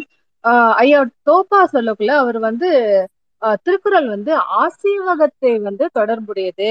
இது வந்து இந்த ஹிந்து பார்ப்பனிய ஆஹ் இவங்க அந்த கொள்கையோட ரொம்ப முற்பட்டது. அப்படின்னு சொல்லிட்டு அவரோட ஆசீவக ஆராய்ச்சியில திருக்குறளை வந்து ரொம்ப கனெக்ட் பண்றாரு. ஆஹ் அதை பத்தி நீங்க ஏதாவது ப படிச்சிருக்கீங்களா? அத அத பத்தி ஏதாவது அது அப்படிதானா? இல்ல அந்த காலகட்டத்துல வந்ததுதான் திருக்குறளா? அதே மாதிரி திருக்குறள்ல இருந்து காப்பி அடிச்ச ஒரு இது வந்து ஊழ் ஊழ்ன்றது வந்து ஆஹ் மதத்துல ஆஹ் சொல்லக்கூடிய இன்னைக்கு வந்து இவங்க கர்மான்னு சொல்றாங்க. நம்ம எது பண்ணாலும் கர்மா அப்படின்னு. ஆனா ஊழுக்கு வந்து தெளிவான விளக்கத்தை வந்து கொடுத்தது ஆசிவக மதம். அதை நம்புறது அந்த மதம். அதை பத்தி சொல்றது திருக்குறள் அப்படின்ற மாதிரி ஐயா தோப்பா சொல்லியிருக்காரு. நீங்க இத பத்தி ஏதாவது படிச்சிருக்கீங்களா? திருக்குறள்லயே எடுத்துக்கலாம். ஆசியோகம் முடி வளர்க்கறத பெருசா முடி வளர்க்கறத ஆதரிக்கும். சனாதனங்கள் பெருசா முடி வளர்ப்பதை ஆதரிக்கும். ஆஹ் அவைதிக மதங்கள் மொட்டை அடிச்சுக்க சொல்லலாம் ஆனா திருக்குறள் என்ன சொல்லுது? நீட்டலும் அழித்தலும் வேண்டாம் உலகம் பழித்ததை விட்டு ஒழி அப்படிங்கிற மாதிரி சொல்லுது. அப்போ இது ஒரு மத நூல்ங்கிற கண்ணோட்டமே தவறுதான். சரிங்களா? இது வந்து அவைதிக மதம் வைதிக மதம் நம்ம இன்னைக்கு பிரிக்கிறோம். அன்னைக்கு அவர் எப்படி பிடிச்சிருக்காரு? முடிய நீட்டிக்கிறது மழிச்சிக்கிறது அப்படின்னு சொல்லி ரொம்ப தர லோக்கல்ல இறங்கி அடிச்சிருக்காரு திருவள்ளுவர். ஆக திருவள்ளுவர் திருக்குறளை திருக்குறளாகவே நம்ம பார்ப்பது நல்லது அப்படின்னு நான் நினைக்கிறேன். ஆஹ் அதுக்கு ஒரு மதச்சாயம் எந்த மதத்திலிருந்தும் பூச வேண்டாம். ஏன்னா அவர் அத மதத்தை பெருசா அவர் மதிக்கலையே. மேலுலகம் இல் எனினும் ஈகையே நன்று அப்படின்னு சொல்லக்கூடிய ஒரு இதா இருக்குது இல்லைங்களா? இப்ப அதனால வந்து அதை பெருசா எடுத்துக்கல. அவர் நாத்திகரா அப்படின்னா அது இருக்கிறதுக்கு வாய்ப்பு இல்லை அப்படின்னு சொல்லி நம்ம சொல்லலாம். ஆனா மதத்தை தூக்கி சுமந்து கொண்டு அவர் இருந்தார்? அவர் ஒருவேளை ஆசீர்வமாக இருக்கலாம் இல்ல புத்தமா இருக்கலாம் இல்ல ஜெயினமா இருக்கலாம். ஏன்? அவரு வேற ஏதாவது ஒரு மதமாக கூட இருக்கலாம். ஆனா அவரு அதற்கு அவர் எவ்வளவு முக்கியத்துவம் கொடுத்தாருன்னு இருக்கு இல்லையா? அவருடைய படைப்புல. அவர் எந்த முக்கியத்துவமும் கொடுக்கல அப்படிங்கிறதுதான் நம்மளுடைய புரிதலா இருக்குது. அது மட்டும் இல்லாமல் நம்ம திராவிட இயக்கங்கள் வந்து நான் திருக்குறளை வந்து எப்படி தூக்கி சுமந்து கொண்டு ஊர் ஊராக கொண்டு சேர்த்தது அப்படின்னு நமக்கு தெரியும். பெரியார் வந்து மாநாடு நடத்தினார் தொடர்ந்து இதழ்கள் எழுதினார் கலைஞர் வந்து குரல் ஓவியம் தீட்டினார் உரை எழுதினார் பேருந்துகள் தோறும் வந்து கொண்டு போய் ஊர் ஊராக பட்டி தொட்டி எல்லாத்துலயும் கொண்டு போய் சேர்த்தார். அதாவது பெரியார் வந்து இது போய் சேரலையே அப்படின்னு சொல்லி வருத்தப்பட்டதெல்லாம் அதற்கு முன்னாடி. அதற்கு பிறகு எல்லா இடத்துக்கும் போய் சேர்த்தார். திருக்குறள் திருவள்ளுவருக்கு வந்து கோட்டம் வைத்தார். சிலையை அமைத்தார். இப்படி பல விஷயங்களை வந்து கலைஞர் செய்திருக்கிறார். பலர் வந்து திராவிட இயக்கங்களிலிருந்து உரை எழுதியிருக்கிறார்கள். தொடர்ந்து அதை பேச்சு பொருளாக்கி நம்மளுடைய அடையாளங்கள் ஒன்றாக கொண்டு வந்து இப்ப நீங்க வந்து தமிழ் மீடியத்துல படிக்கிற பலருக்கு இப்ப எங்க நம்ம வயதுல இருக்கக்கூடிய பலருக்கு போயிட்டு நீங்க வந்து திருக்குறள் கேட்டீங்கன்னா நிறைய சொல்ல தெரியும் அதே வந்து கம்பராமாயணத்துல இருந்து ஒரு ஒரு செய்யுள் சொல்லுங்க அப்படின்னு சொன்னா நமக்கு தெரியாது. பெரிய அளவுல தெரிஞ்சது. ஒன்று ரெண்டு இது சொல்லலாம். ஆனா மற்ற இடத்துல இருந்து நம்ம வந்து அதை சொல்லியிருக்க முடியாது. அந்த அளவுக்கு நம்ம மாற்றி காட்டி இருக்கிறது நம்மளுடைய திராவிட இயக்கங்கள். திராவிட இயக்கங்கள் கண்டிப்பாக திருக்குறளை காப்பாற்றுவதும் ஒரு தனது பணியாகவே எடுத்துக்கொண்டு தொடர்ந்து செயல்பட்டு கொண்டு இருக்கிறது. ஆஹ் நமது திராவிட இயக்க தமிழர் பேரவையும் அதன் கருஞ்சட்டை பதிப்பகமும் மூன்று நூல்களை கொண்டு வந்திருக்குது. இந்த மூன்று நூல்களையும் இங்க குழுமி இருக்கிறவர்கள் வாங்கி கருஞ்சட்டை பதிப்பது ஆதரவும் தந்து நீங்களும் பயன்பெறுமாறு இருக்கும் அப்படிங்கிறத சொல்லி மிக குறைவான விலையில் தான் மூன்று புத்தகங்களுமே இருக்கின்றன. நாளை வந்து நாம குரலும் கீதையும் என்கின்ற அந்த நூல் குறித்து ஆஹ் திவ்யா அவர்கள் உரையாற்றுவார். நாளைக்கும் இரவு எட்டு மணிக்கு நாம சந்திக்கலாம். இன்றைய நிகழ்வு இதோடு முடிகிறது. தோழர்கள் அனைவருக்கும் நன்றி. இங்கே கருத்து பதிவு செய்த தோழர்கள் அவர்களுக்கும் நன்றி. மிக முக்கியமாக மிக சரியாக அந்த நூலினை படித்து அதனை வந்து இங்கே நமக்கெல்லாம் தெளிவுபடுத்திய விரிவுரையை கூறிய இசைமதி தோழருக்கும் நன்றி. நன்றி தோழர்.